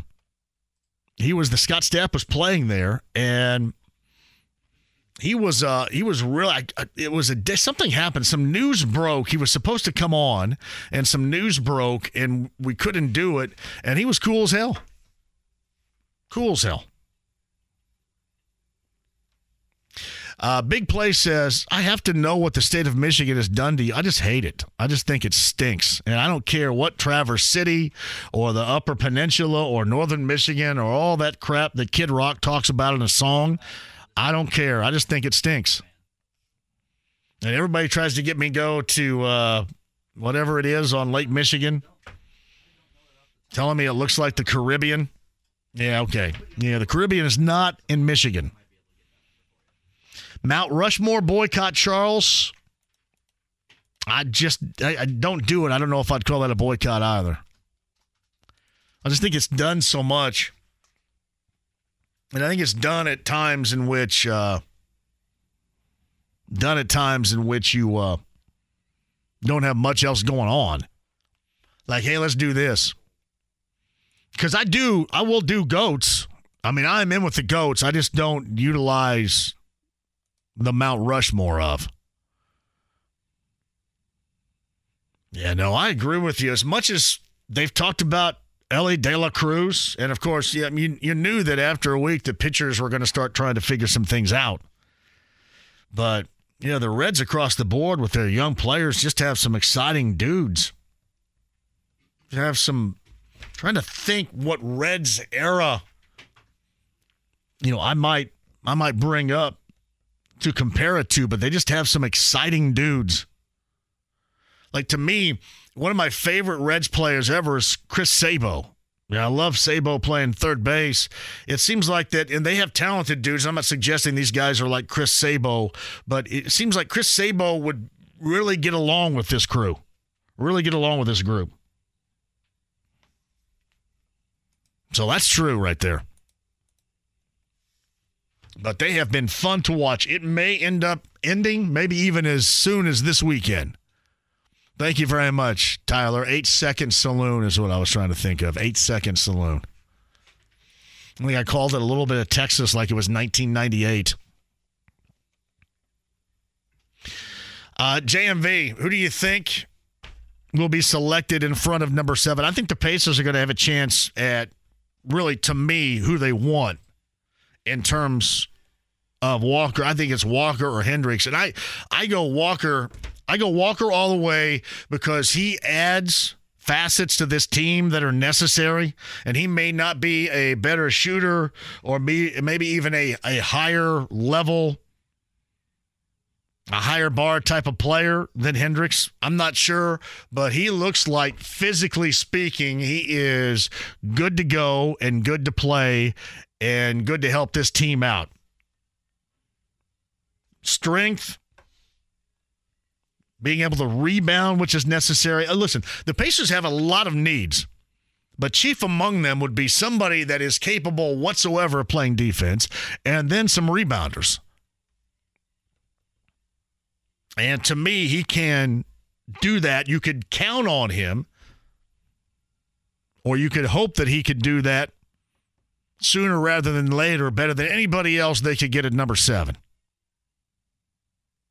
So that's that's how I view that right now. If you were going to ask me Walker over Hendricks, I would go Walker just because he looks he looks not only ready for the now, but he's somebody I still think can involve to an important piece in the future.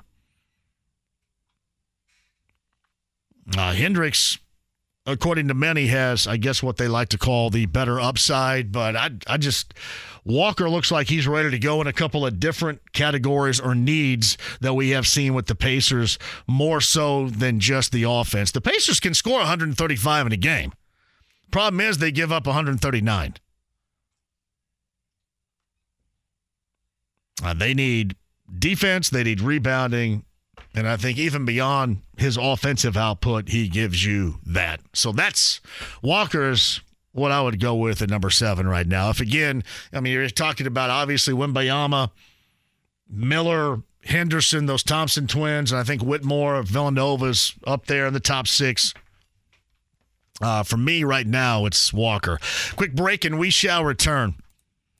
Mike Chappell coming up at the top of the hour. Hey, JMV, I'm going to be in Galveston, Texas for vacation next week, and we'll be at the game in Houston on Father's Day, which, by the way, is outstanding. My dad and I will probably be the only two wearing Reds gear, but looking forward to it. You know, it is weird. I'm not the biggest fan of the state of Texas, but Galveston, I love driving down there. Love driving. I had family that lived in, I think it is now gone. I think a hurricane wiped the town off the map. I think it was called um, Gilchrist, Texas. Gilchrist, Texas. It's right on the Gulf. It is on the side in which you had, and I don't know if it's still this way or not. I, I know that maybe five years ago when the Final Four was in Houston or whenever that was last, I actually drove to Galveston from Houston on one day just to kind of hang out because I do like Galveston. But it's it, that's on the bridge side. The other side, you had to take a ferry to get over from um, where where Gilchrist, Texas was. But had some family that was down there, so I went down there a couple of different times. And during a hurricane, I think at some point in the 1990s, it was wiped out completely. But I like Galveston. I am a fan. The Southern Texas is all right with me, especially vacation time of year in the Gulf. You can do much worse. There's no doubt about that. But enjoy that game. I just hope that ultimately this is not like the downfall of the Reds coming up this weekend in the short term. I'd like to see them, at least for the now, justify some of this hype I've been giving them the last 10 days. To be big test this weekend for them. No doubt about that. Five consecutive for the Reds. Mike Chappell coming up in the five o'clock hour. Just how needy are the Colts with Jonathan Taylor moving forward? Talked about that and more with Mike. And uh, a great Father's Day conversation. AJ Zapp who was a first round Major League Baseball draft selection back in 1996. He of Center Grove and his son playing for a title in 4A coming up on Saturday. As Center Grove takes on Penn. We'll be out at Victory Field coming up tomorrow. AJ Zapp's on the show with me coming up at 5.30. Also, Jethro Tull tickets to give away on this Thursday. It's 93.5 and 107.5 The Fan. Raise a spoon to Grandma, who always took all the hungry cousins to McDonald's for McNuggets and the Play Play Slide. Have something sweet in her honor. Come to McDonald's and treat yourself to the Grandma McFlurry today. Ba da ba ba ba. At participating McDonald's for a limited time. Life is so much more than a diagnosis. It's about sharing time with those you love, hanging with friends who lift you up, and experiencing all those moments that bring you joy. All hits, no skips. Learn more about Kisqali Ribociclib 200 milligrams at kisqali.com and talk to your doctor to see if Kisqali is right for you. So long live singing to the oldies, jamming out to something new, and everything in between. The Ride with JMV. Just when I think you couldn't possibly be any dumber, you go and do something like this. And totally redeem yourself! 93.5 and 107.5 The Fan. Uh, James over there, I'm John. Thank you for joining us on this Thursday. Tomorrow, Victory Field. Yeah, we got you set for what is going to be a weekend down there Friday and Saturday of IHSAA baseball state finals, everybody. And it should be an absolute blast. Illiana Christian and Covenant Christian, that is tomorrow at 5.30. A shout out to Emily Gillespie, who's got a uh, huge rooting interest for Covenant Christian. It's coming up at 5:30 tomorrow, so I'll be there when that game is underway. I start at three, and then the nightcap is Silver Creek and and. That's coming up tomorrow night at eight o'clock. Then on Saturday, 4:30, Lafayette Central Catholic and Barr-Reeve and Center Grove and Penn. The reason why I bring up Center Grove and Penn coming up on Saturday night at eight o'clock is because AJ Zapp's going to join me at the bottom of the five o'clock hour. Talk about his career. His career went to AAA as he was a first round selection by the Atlanta Braves back in 1996. I think number 27 overall. And his son Evan, a part of the Center Grove team presently, that you can make an argument for it, certainly, that many presume to be the best baseball team in the state of Indiana. But a good Father's Day story coming at you at 5:30 with AJ Zapp which I am compelled to talk about with you. JMV, the only thing that would make the Cardinals' current suckage any better is if Necktat was still playing. He'd really be crying more than he normally did. Yeah, I can't lie about that. That would probably give me a bit of a baseball arousal, too. Yeah, I saw this. Yeah, I, I, mentioned a little bit earlier me never boycotting anything. I just don't do it, right? But I've said I've never boycotted anything. I saw where MLB Commissioner Rob Manfred fired back today against the backlash facing Oakland Athletics owner John Fisher, who hopes to move the team to Vegas. Quote, I feel sorry for the fans in Oakland. yeah, that's going to help a lot right there. Yeah, that thing's been a mess for a long time. But listen, you'll have the swinging A's of the early 70s. You'll have the Bash Brothers of the A's, led by Tony La Russa of the 80s. Many people thought that they would have should have won more than they did. Uh, certainly. And then you'll have Moneyball. So you got three different aspects swinging A's. Now, Charlie Finley, swinging A's. You got the Bash Brothers, the A's of the 80s, and you've got uh, Moneyball A's. Yeah, it's going to Vegas. the reverse boycott. Yeah. 28,000. And that team has been an absolute mess this year. But now you look at it, and the worst team in Major League Baseball, the A's snapped. Well, they have a seven game win streak. And now the worst team in Major League Baseball would be the Kansas City Royals, the team that our Reds, America's team, just swept, which was pretty nice. Uh, one final already today Orioles 4 2 over the Blue Jays. And you have two games ongoing into four. Uh, speaking of the A's, they trail at home to the Rays 3 0. Uh, bottom of four, Phillies five, Diamondbacks four. Everything else, including the Pirates and the Cubs and the White Sox and the Dodgers, coming up later on tonight. As I mentioned, Reds with a weekend set down in Houston against the uh, dinged up Astros. We'll see. All right, Mike Chappell. I want to talk to Mike about just how different the running back situation is here, how much more of a value that is placed on Jonathan Taylor than the value that you see in other places the Giants, the Vikings, the Raiders. The value of running backs around the NFL, why it is different here than it is every place else. Talk to Mike about that and a lot more. And AJ Zapp coming up in the 5 o'clock hour as well. Don't go away. 93.5 and 107.5 The Fan. Raise a spoon to Grandma, who always took all the hungry cousins to McDonald's for McNuggets and the Play Play Slide. Have something sweet in her honor. Come to McDonald's and treat yourself to the Grandma McFlurry today. Ba da ba ba ba. At participating McDonald's for a limited time.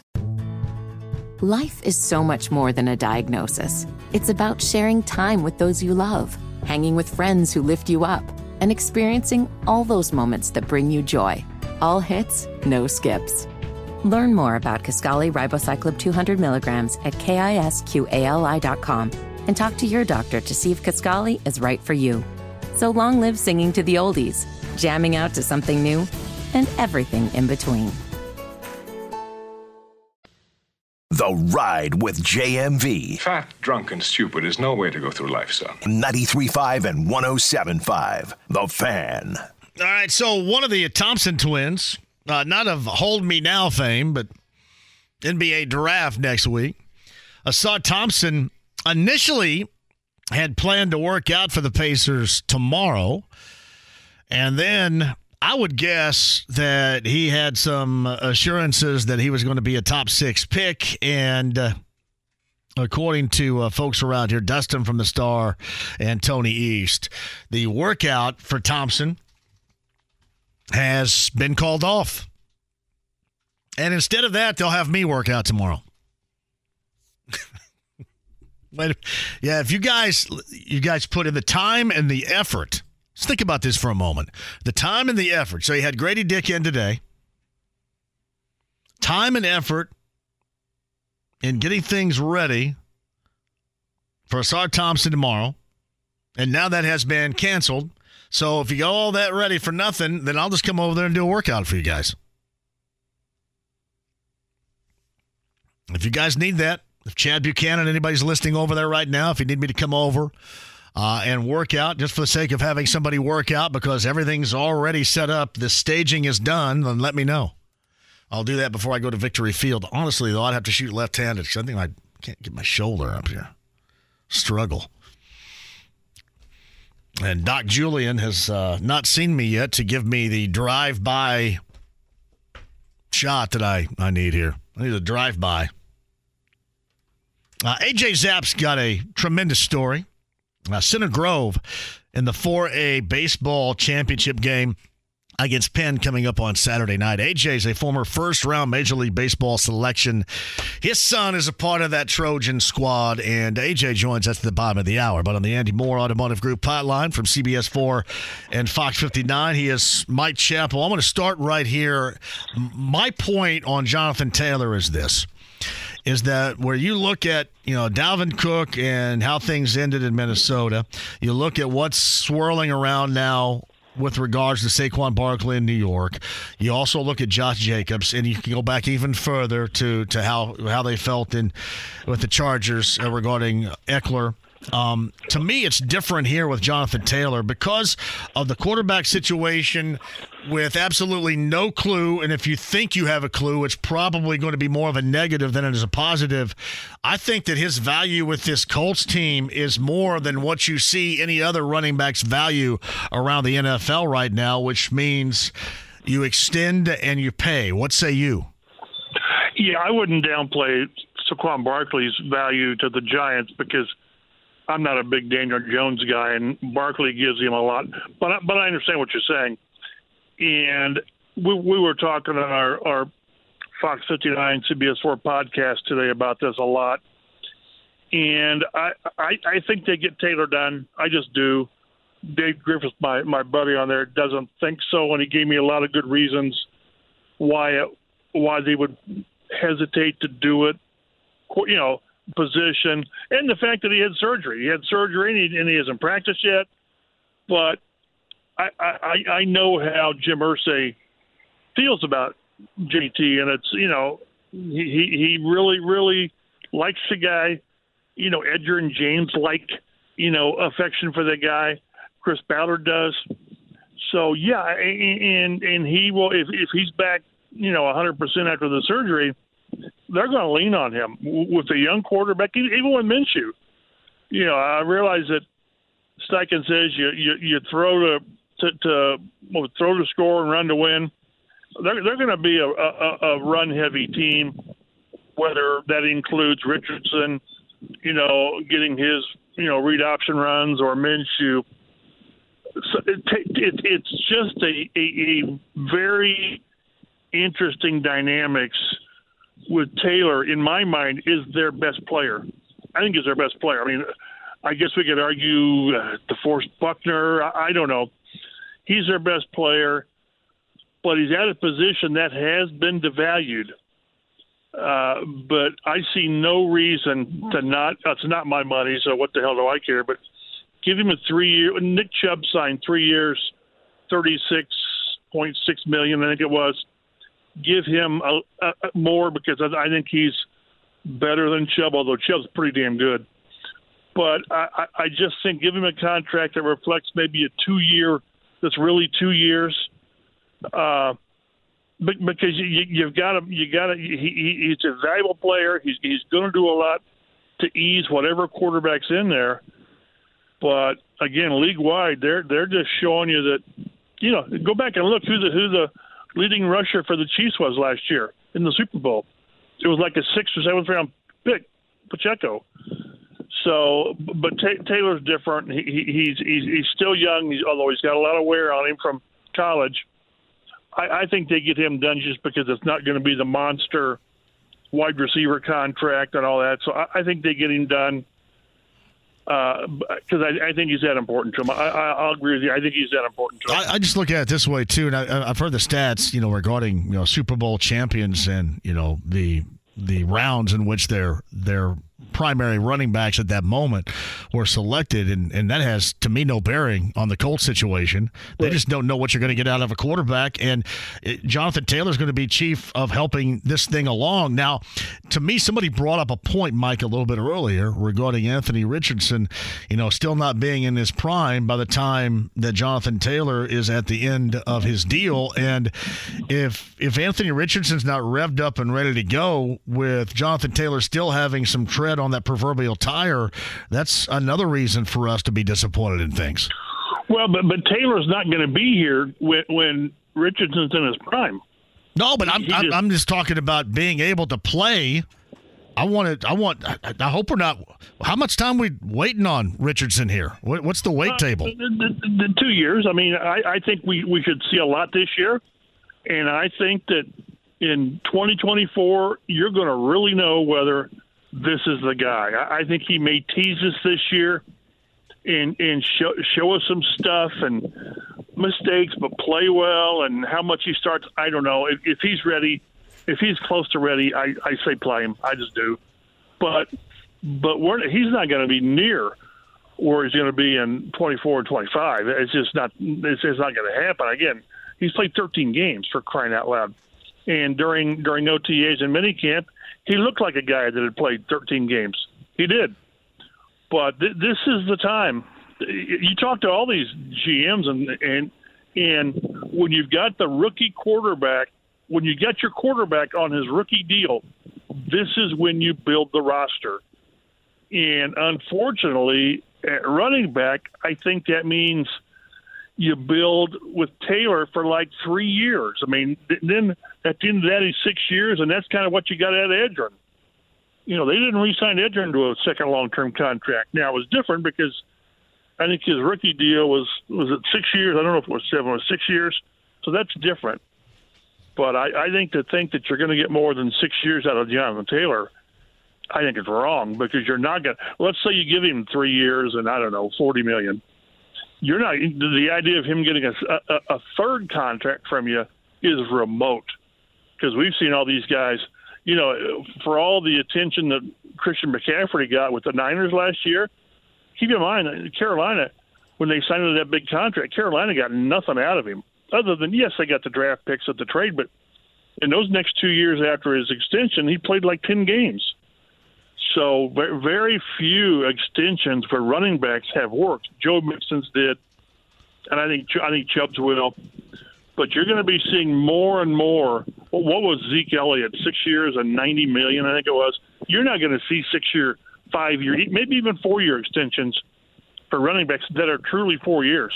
Now maybe four years. It's really two years with the, with the real money but I, I just think that's it's such a it, it's such a difficult time to be a top running back because this league is so pass happy, and unless you are a really special running back, teams aren't going to invest that heavily long term.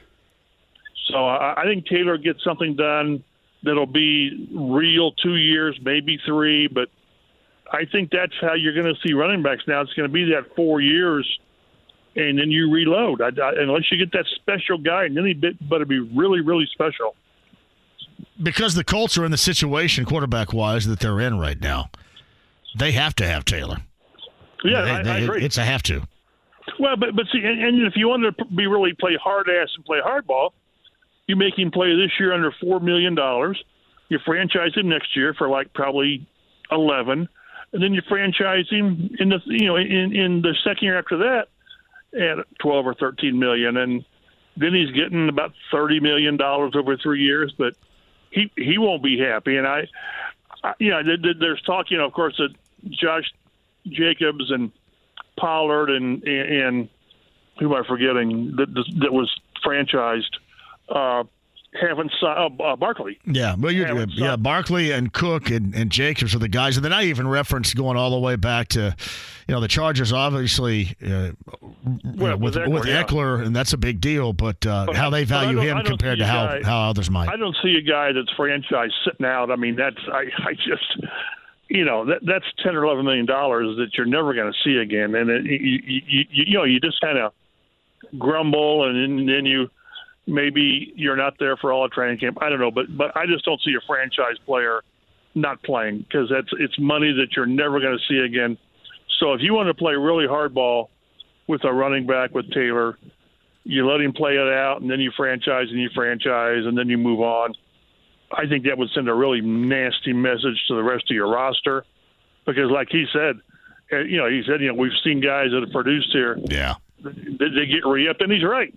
And he's right. So uh, I, I think it gets done for all the things that you've talked about. His value to the offense, yes, but the value to the to the quarterback, and you know what we haven't mentioned is Michael Pittman's up for an extension too.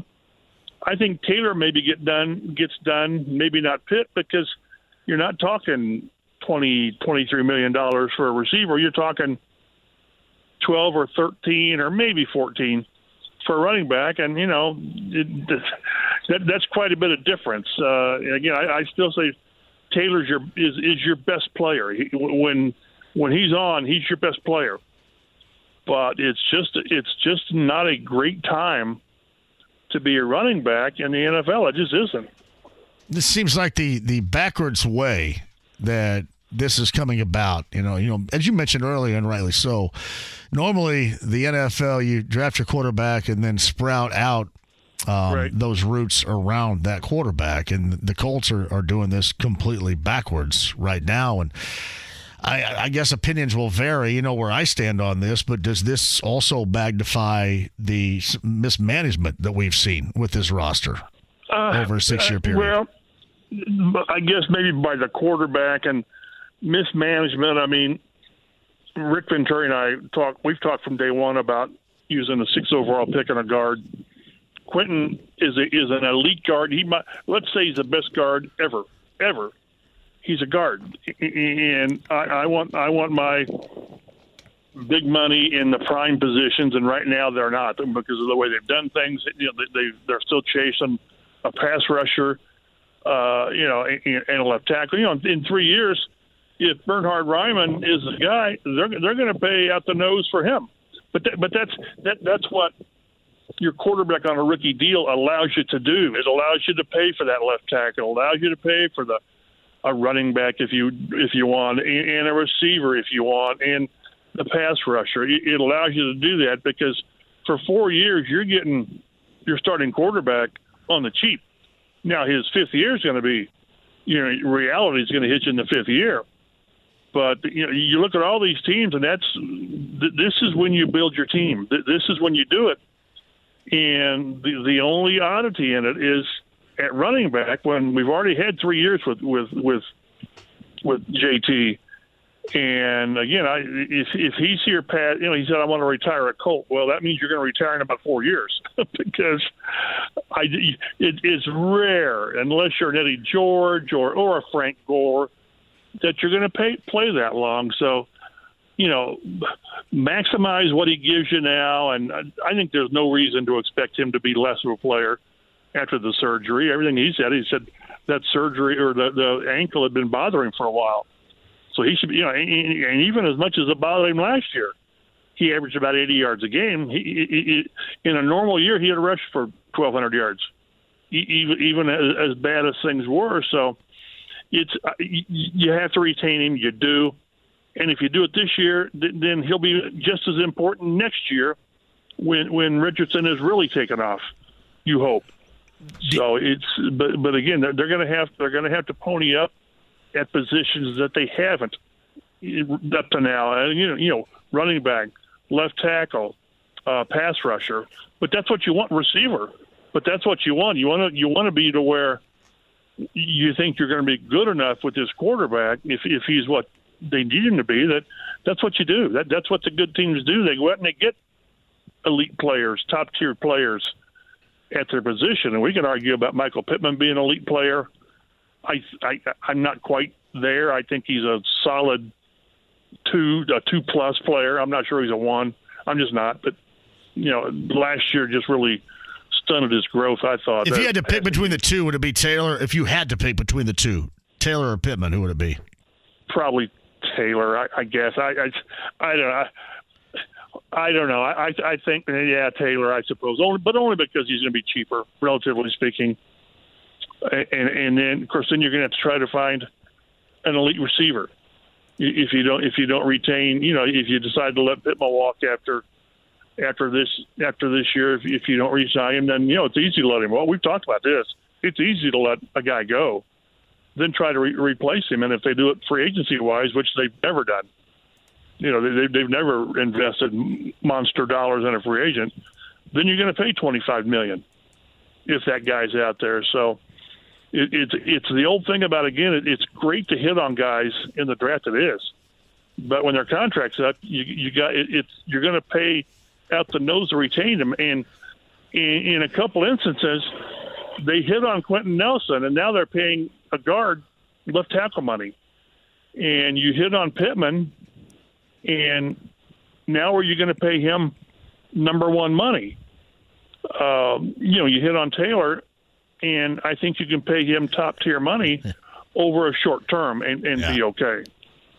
Yeah, it's funny you mentioned left tackle money for the left guard without knowing know. that you have a left tackle, and it. Uh, yeah, this. Uh, I, I think a lot of people would connect the dots to uh, mismanagement, to what you just described it's- right it's there. However, Yeah. they, they could they could have brought in, they could have gone different and got the young quarterback what was it three years ago, two years ago, but but they still had missed on left tackle. They had still missed on pass rush.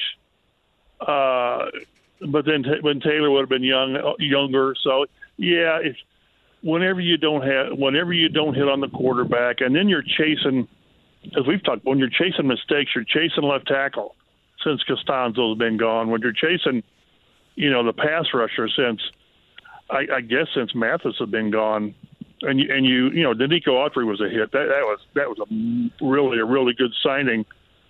But every year you're just trying to plug a hole with a two-year guy. You know, Yannick Ngakoue, and then before that Justin Houston, and, and Houston was really good his first year, and then not so much the second year. Well, you want you want your own, you want to grow your own, and they need they need Kwity Paye to really play well this year, and you know, and then have the fifth year, and then then he gets gets paid.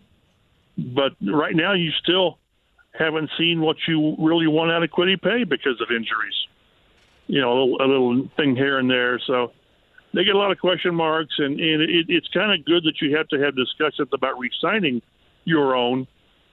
But it, it's easy for us to say what to do, what to what don't do. But again, you've got to do it with the entire roster in mind. But I go back to the same thing. Your your your quarterback being on his rookie deal gives you the flexibility to do that. That's uh, Mike Chappell of CBS 4 and Fox 59. He's on the Andy Moore Automotive Group hotline. So I mentioned this too, and I don't know if you agree. And and uh, you know, obviously, we're of the older school variety, and the point I was trying to make, and this was with regards to Stefon Diggs. Uh, he's going through this uh, diva moment right now, as he did at the end of the disappointing season with Buffalo in the postseason right. back in January. And, you know, some people were saying, see, this is what happens when you have that type of diva wide receiver. That's why you don't want it. That's why you're wrong about wide receiver. And my point was, I'm not wrong because if you're at that point when you evolve into a diva wide receiver, that means there's a reason behind it. That means you produce at a high level. And I would still take that and take my chances in trying to evolve with a diva wide receiver over having nothing at all. Yeah, I mean, I, I think there's a level of diva you don't want to mess with, like Antonio Brown. Sure. That level. But yeah, I, it, it's just strange that he's PO'd in Buffalo and he's got the quarterback. I mean, that, that's just crazy. I, I remember when Marvin was up for a free agency. I don't know, it was in 06 or 04, whatever it was. And he said, Yeah. He said, You know, I can. I said, Would you really want to leave here when you've got Peyton? He said, You know, the football's brown everywhere. I said, Yeah, but there are certain guys I don't want throw, throw me that brown football go to places. So I, I think you deal with diva, whether it's running back or receiver, but but there's got to be a limit where you can't. And if you've got a young quarterback, I'm not sure you want to add a potential headache at, at what would be your top one of your top players, certainly pay wise. That'd be tough to bring to have a Stefon Diggs on that type of that type of player, not that type of player, but that type of possible distraction. Can you imagine if he's barking at at Josh Allen? What's he going to do for at, at a rookie quarterback for crying out loud? But the, the, as we've seen in the NFL, the better you are and the more productive you are, the more tolerance a team has for you being a dick. So it, it, it just depends on how bad the guy is, and I don't know all what, what's going on in, in Buffalo. But boy, how, how can a receiver, how can the number one receiver in Buffalo be PO'd? I, I don't. Again, I don't know what goes on inside. There's going to be stretches in games, even playoff games, where a receiver doesn't get what he wants. I remember in uh, Peyton's last game here was it the playoff loss to the Jets and I think Reggie had was it one target or one catch or maybe one of each, and he wasn't happy. Well, you know, sometimes it's it just goes that way. It's not right, and he he was their best receiver. But the boy, deer in the headlights game, by the way. Yeah, yeah, yeah. Uh, Jim, Jim Caldwell just got such a bad rap for that. So he he he never got credit. You know, if Hank Baskett recovers that onside kick, then you've got Jim Caldwell winning the Super Bowl, I believe, as a rookie coach, and then things are totally different. And then the perception uh, uh, of Sean Payton is totally different. What an idiot! The onside kick in the Super Bowl, and yada yada. Well, you recover the onside kick, and then you know things are. I still believe the Colts might have won that game going away if they if they didn't, you know, botch the onside kick. But Caldwell, I thought Caldwell got a real bad rap here. People don't give him much credit at all for Payton's develop, development here, and Caldwell had a lot to do with it. He really did. He was good for Payton, and they might have. They probably would have gone unbeaten. No, they would have gone unbeaten if if that decision wasn't taken out of his hands that year. And that's an argument for another show. I I, I would well never I've never have witnessed Colts fans coming out of a stadium as angry as they were then. They were PO'd in the third quarter. I mean, I've never seen anything like that. They, Yeah. well, Chris, that's when I was. I was on a hiatus, right, radio wise, but I was still doing stuff with Hagen at Fox 59, and we were standing out in front of the media parking lot there on the northwest side, and they broke they broke the gate, uh, the guard shack Uh-huh. gate. Man, I mean, they were up on my grill about this and that. I mean, I've never seen a crowd more angry than that. I remember how at the time Bill Polian, that's when he and Bob Kravitz were going, you know, tooth and nail, and he got on. Bill got on all the media for really, you know, stirring up the, the fan base about that. They, that fan base was stirred up before we ever wrote one word about that because they, they didn't like what happened, and and uh, I I would have given up the unbeaten season to win the Super Bowl. Just I just would have but the way things played out, it, you, you didn't do it anyway. And was that the year that Freeney? Yeah, Freeney hurt it, uh, blew up an ankle in in, in the uh, AFC title game, whatever it was. And but yeah, the fan base was really bad. And then of course Bob, being the great columnist he was, he really went after him as he should have. The, the players were pissed. They didn't say it really after the game in the locker room. You talk to those guys now, and you darn darn right they wanted to go for perfection because it just there are so few chances to, to do something special. And you know, does do people forget that New England was unbeaten, but they lost the Super Bowl? I, I, I'd rather go, you know, lose one game and win the Super Bowl as opposed to go unbeaten and then lose the Super Bowl. So, but yeah, it, it was it was a different time, and and Caldwell he, he took the brunt of it. He did and I don't think it was his his decision at all. Yeah, I I still I long for those days again because that came with a high level of expectation. and that's um, what that's what that's what you need. You need a fan base to expect right an AFC champ South championship, and they expect a home playoff game, and they expect a deep run, and they should be disappointed when you don't get it. And to expect, well, you know, if we can just go eight and seven or, or eight and nine this year, no, doggone it, expect more. And then if you don't make it, be disappointed. Again, that, that's what that's what the young quarterback gives you. Now, expectations need to be more realistic this year, but doggone, you, you need to expect to get back to being a team that is is in the hunt. That that's what you want because if you're not, then what are you doing? What what what are you doing this for?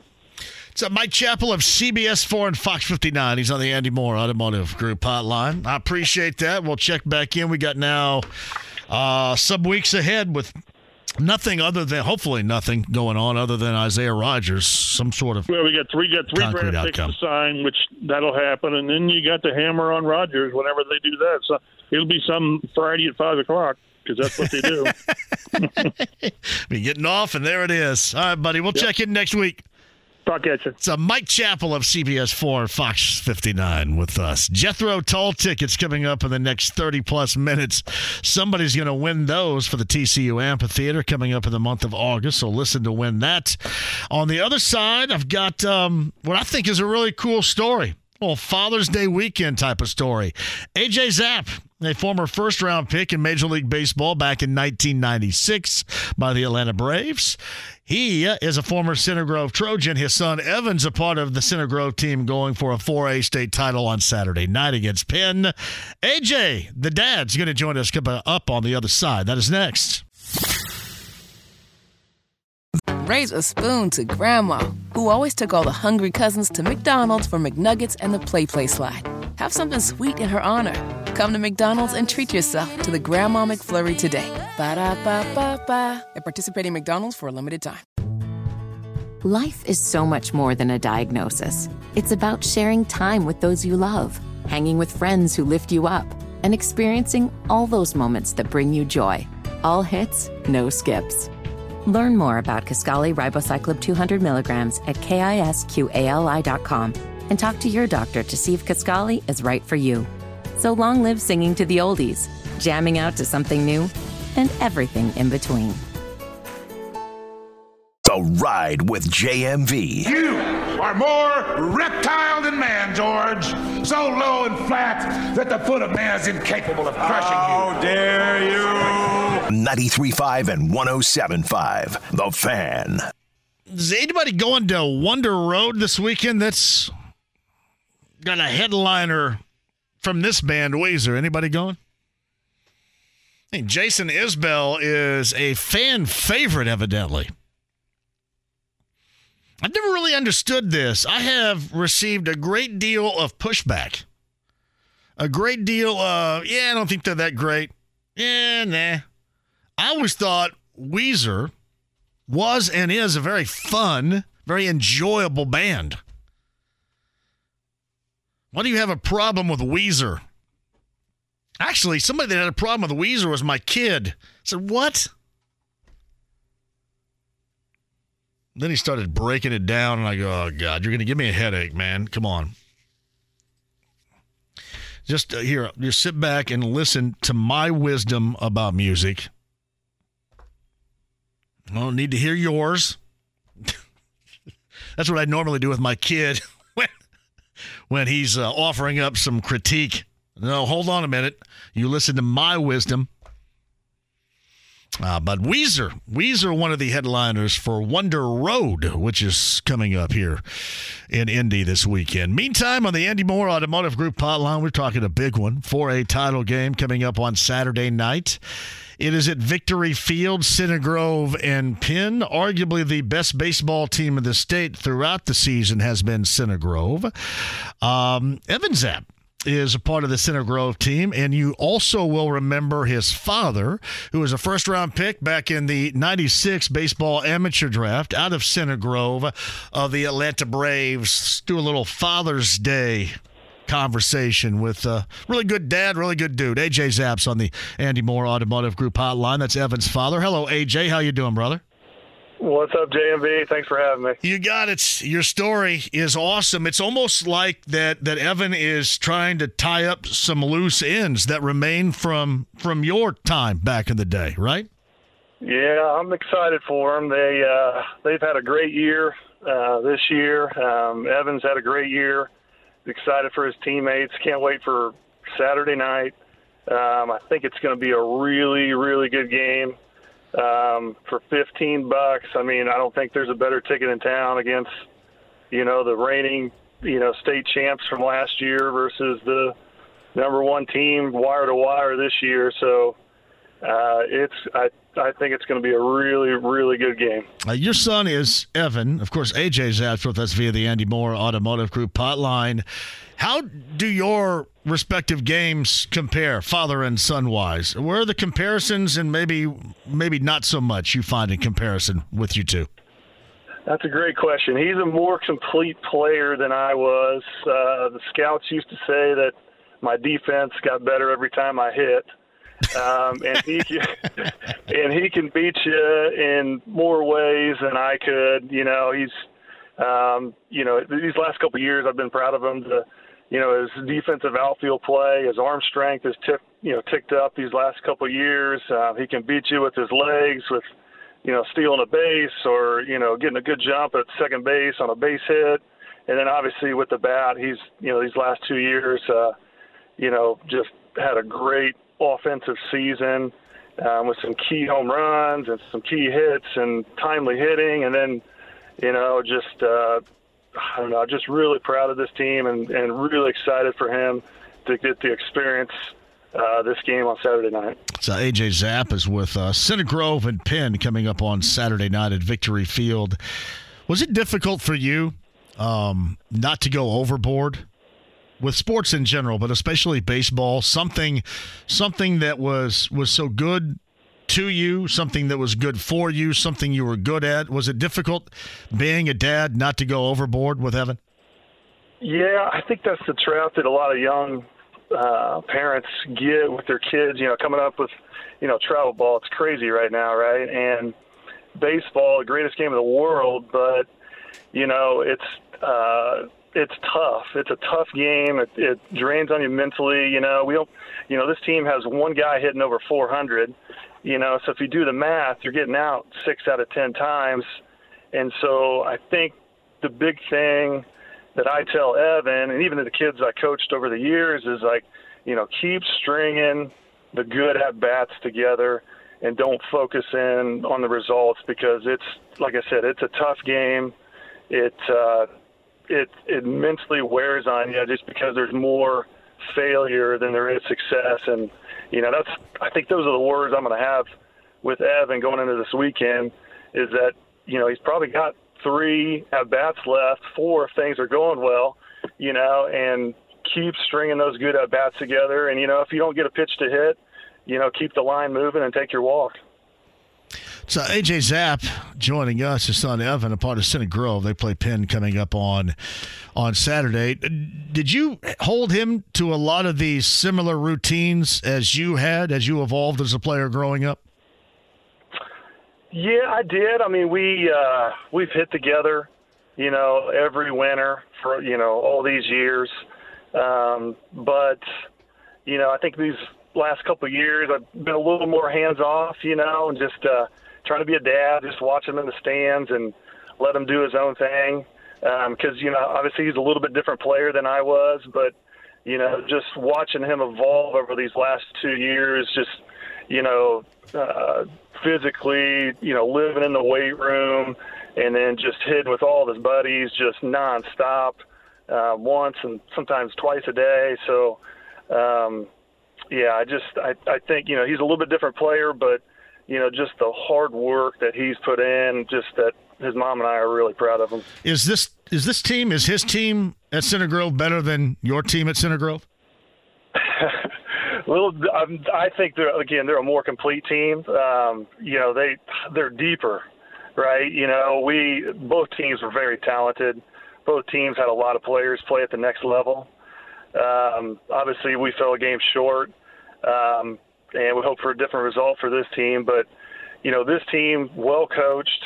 Um, you know, the thing that I've seen, you know, watching all these games this year, and you know, there's a cliche. It just it feels like to me that there's a different guy or a group of guys that stepped up and helped the team win this year, whether it be you know like defensive outfield play or base running, or we've seen unbelievable pitching from this team the last three weeks you know, uh, catching, blocking. I mean, just and then the timely hitting. So this team is more complete. Um, they're hot right now. Obviously, we've got to knock off the defending champs. You know, you, they're going to be really good. Obviously, um, getting to this game as well. Um, they've got great pitching, um, but like I said, I just I can't wait to see who on this team or this group of players. You know, hopefully it's one through nine with Jay Murph on the start on, on the bump, you know, that really helped this team, you know, get that bring home that state title on Saturday night. Who beat you guys in your day? Jasper was my old summer league oh. teammate. yeah. I should have known. I should have known. Yeah, they're, I think they've been uh, Center Grove's kryptonite here over these last few years, and we uh, uh, we went down there for the regionals and got a win, and couldn't get out of there quick enough. And um, but uh, yeah, he he threw a heck of a game against us and just came up a little bit short. Man, I should have known that it was uh, was it Jasper. I well this um and, and, I'm sure you probably have thought about your opportunity in high school and it, it not happening for you. Will will this be a make good with Evan if they win it with Center Grove a make good for what didn't happen for you back then? It, it It absolutely would. It'd be a great Father's Day gift. And man, we I think man, there are so many you know, we had an alumni, you know, open practice last night with a bunch of alumni came back, and then all the youth league and all the kids and parents. I mean, there is just the communities behind this team, and I think man, I'd, I'd love to see what the attendance is going to be Saturday night because I think we're going to bring a big crowd, and I'm assuming Penn will too. So I think it's going to be a well attended game Saturday night. It's uh, no doubt about that. And you know, a lot of people would suggest, man, Center Grove's always, you know, it's it, it it's commonplace where they they reach this particular level. But man, you can ask anybody, really anywhere, not just CG, but anywhere. That stuff never ever gets old. So I'm, I agree. I, really across the board between CG and Penn, that place is going to be packed on Saturday night place is going to be packed. Two great starting pitchers, multiple position players playing at the next level. Both teams well coached. Um, I, like I said, I think I don't, you know, I don't see this one. You know, you know, a lot of runs getting scored, but I could be, you know, could be wrong. I think it's to be low scoring. It's, you know, um, take care of the ball defensively. Uh, you know, getting good jumps, base running, taking your walks if they take you know if they give it to you. So it's going to come down to the little things, and that's what has helped this team over the last few weeks. Is you know playing a little bit of small ball, getting the bunt down, or on the on the flip side, you know, bunt defense, you know, fielding a bunt and you know taking it out. So I think it's going to come down to some of those little things, and you know, Coach Hatfield's been coaching them up all year and I look forward to good things for the Trojans this Saturday. You had uh, more at bats after 1996. You had mentioned the at bats that Evan has left in his high school career. Does he have at bats coming up after high school? He does. He is going to play Division One baseball in the A Sun for Queens University of Charlotte. Nice. So, yep, uh, we're excited for him. So he'll be taking off for Charlotte, uh, North Carolina here in August and uh, we couldn't be more excited for him. That is well done, right there. Well done, Dad. Good job. I appreciate it. Appreciate you having me, and uh, go Trojans. Hey, um, and tell the family I said hello. Say hello to him and everybody there. But uh, will do. No, it's She's been it's been uh, been cool to watch. I mean, all you guys. I know how closely knit a lot of you guys still are down there. Uh, that that played on you know the same teams, and now you have kids on on the same teams. And uh, going into a Father's Day weekend like this, it has to make it even more special. So the best of luck to you, and tell Evan the same thing. Hey, I appreciate it. Look for a little social media post coming up here shortly with a bunch of famous Center Grove alumni. That, oh no! Uh, talk about, yes. well, I'm afraid uh, I'm going to see about half of them about nine o'clock at the sack tonight. no, all good. It's uh, coming out here shortly. It's uh, worked on a little small project with a lot of uh, Center Grove alumni that are uh, going to wish the uh, team good nice. luck this weekend. So look for that. It's uh, pretty cool. AJ, man, I appreciate you coming on here. A little Father's Day story with everybody regarding baseball at the high school level this weekend. Thanks a lot. Appreciate it. Have a good weekend. See you, too. AJ Zapp on the Andy Moore Automotive Group hotline. That is a good story. And listen, there are many like it. That is just one that certainly I was aware of. Uh, but that's that's pretty cool. Really, all the way around, pretty cool. Uh, AJ Zapp, his son Evan, part of Center Grove, what is going to be a fantastic Friday and Saturday of baseball. That's on Saturday night at 8 o'clock, Center Grove and Penn. Lafayette Central Catholic and Barr-Reeves at 4.30 coming up on Saturday. And remember, tomorrow, this show is going to be live at Victory Field. I'll start at 3 behind home plate, where I reside. Illiana Christian and Covenant Christian they start things up at 5:30 in the uh, Silver Creek in Andrean coming up tomorrow night at 8 o'clock. So I'll be down there looking for you and what should be a fantastic atmosphere. I love talking up high school athletics, and uh, that's definitely a good story right there. AJ Zapp, as a lot of you probably know, uh, could rake like nobody's business. he absolutely could. First round selection in 96 by the Atlanta Braves and uh, made it to AAA, but has uh, been huge. Huge in the life of a kid and his son trying to do something that um, that his father fell a game short of back in 1996. It's AJ Zapp on the Andy Moore Automotive Group hotline. Quick break. We'll come back. Jethro Tull tickets before we leave. And the reminder about a road show tomorrow at Victory Field coming up, too. It's 93.5, 107.5 The Fan. Raise a spoon to Grandma, who always took all the hungry cousins to McDonald's for McNuggets and the Play Play slide. Have something sweet in her honor. Come to McDonald's and treat yourself to the Grandma McFlurry today. Ba da ba ba ba. At participating McDonald's for a limited time. Life is so much more than a diagnosis. It's about sharing time with those you love, hanging with friends who lift you up, and experiencing all those moments that bring you joy. All hits, no skips. Learn more about Kisqali Ribociclib 200 milligrams at kisqali.com and talk to your doctor to see if Kisqali is right for you. So long live singing to the oldies, jamming out to something new, and everything in between.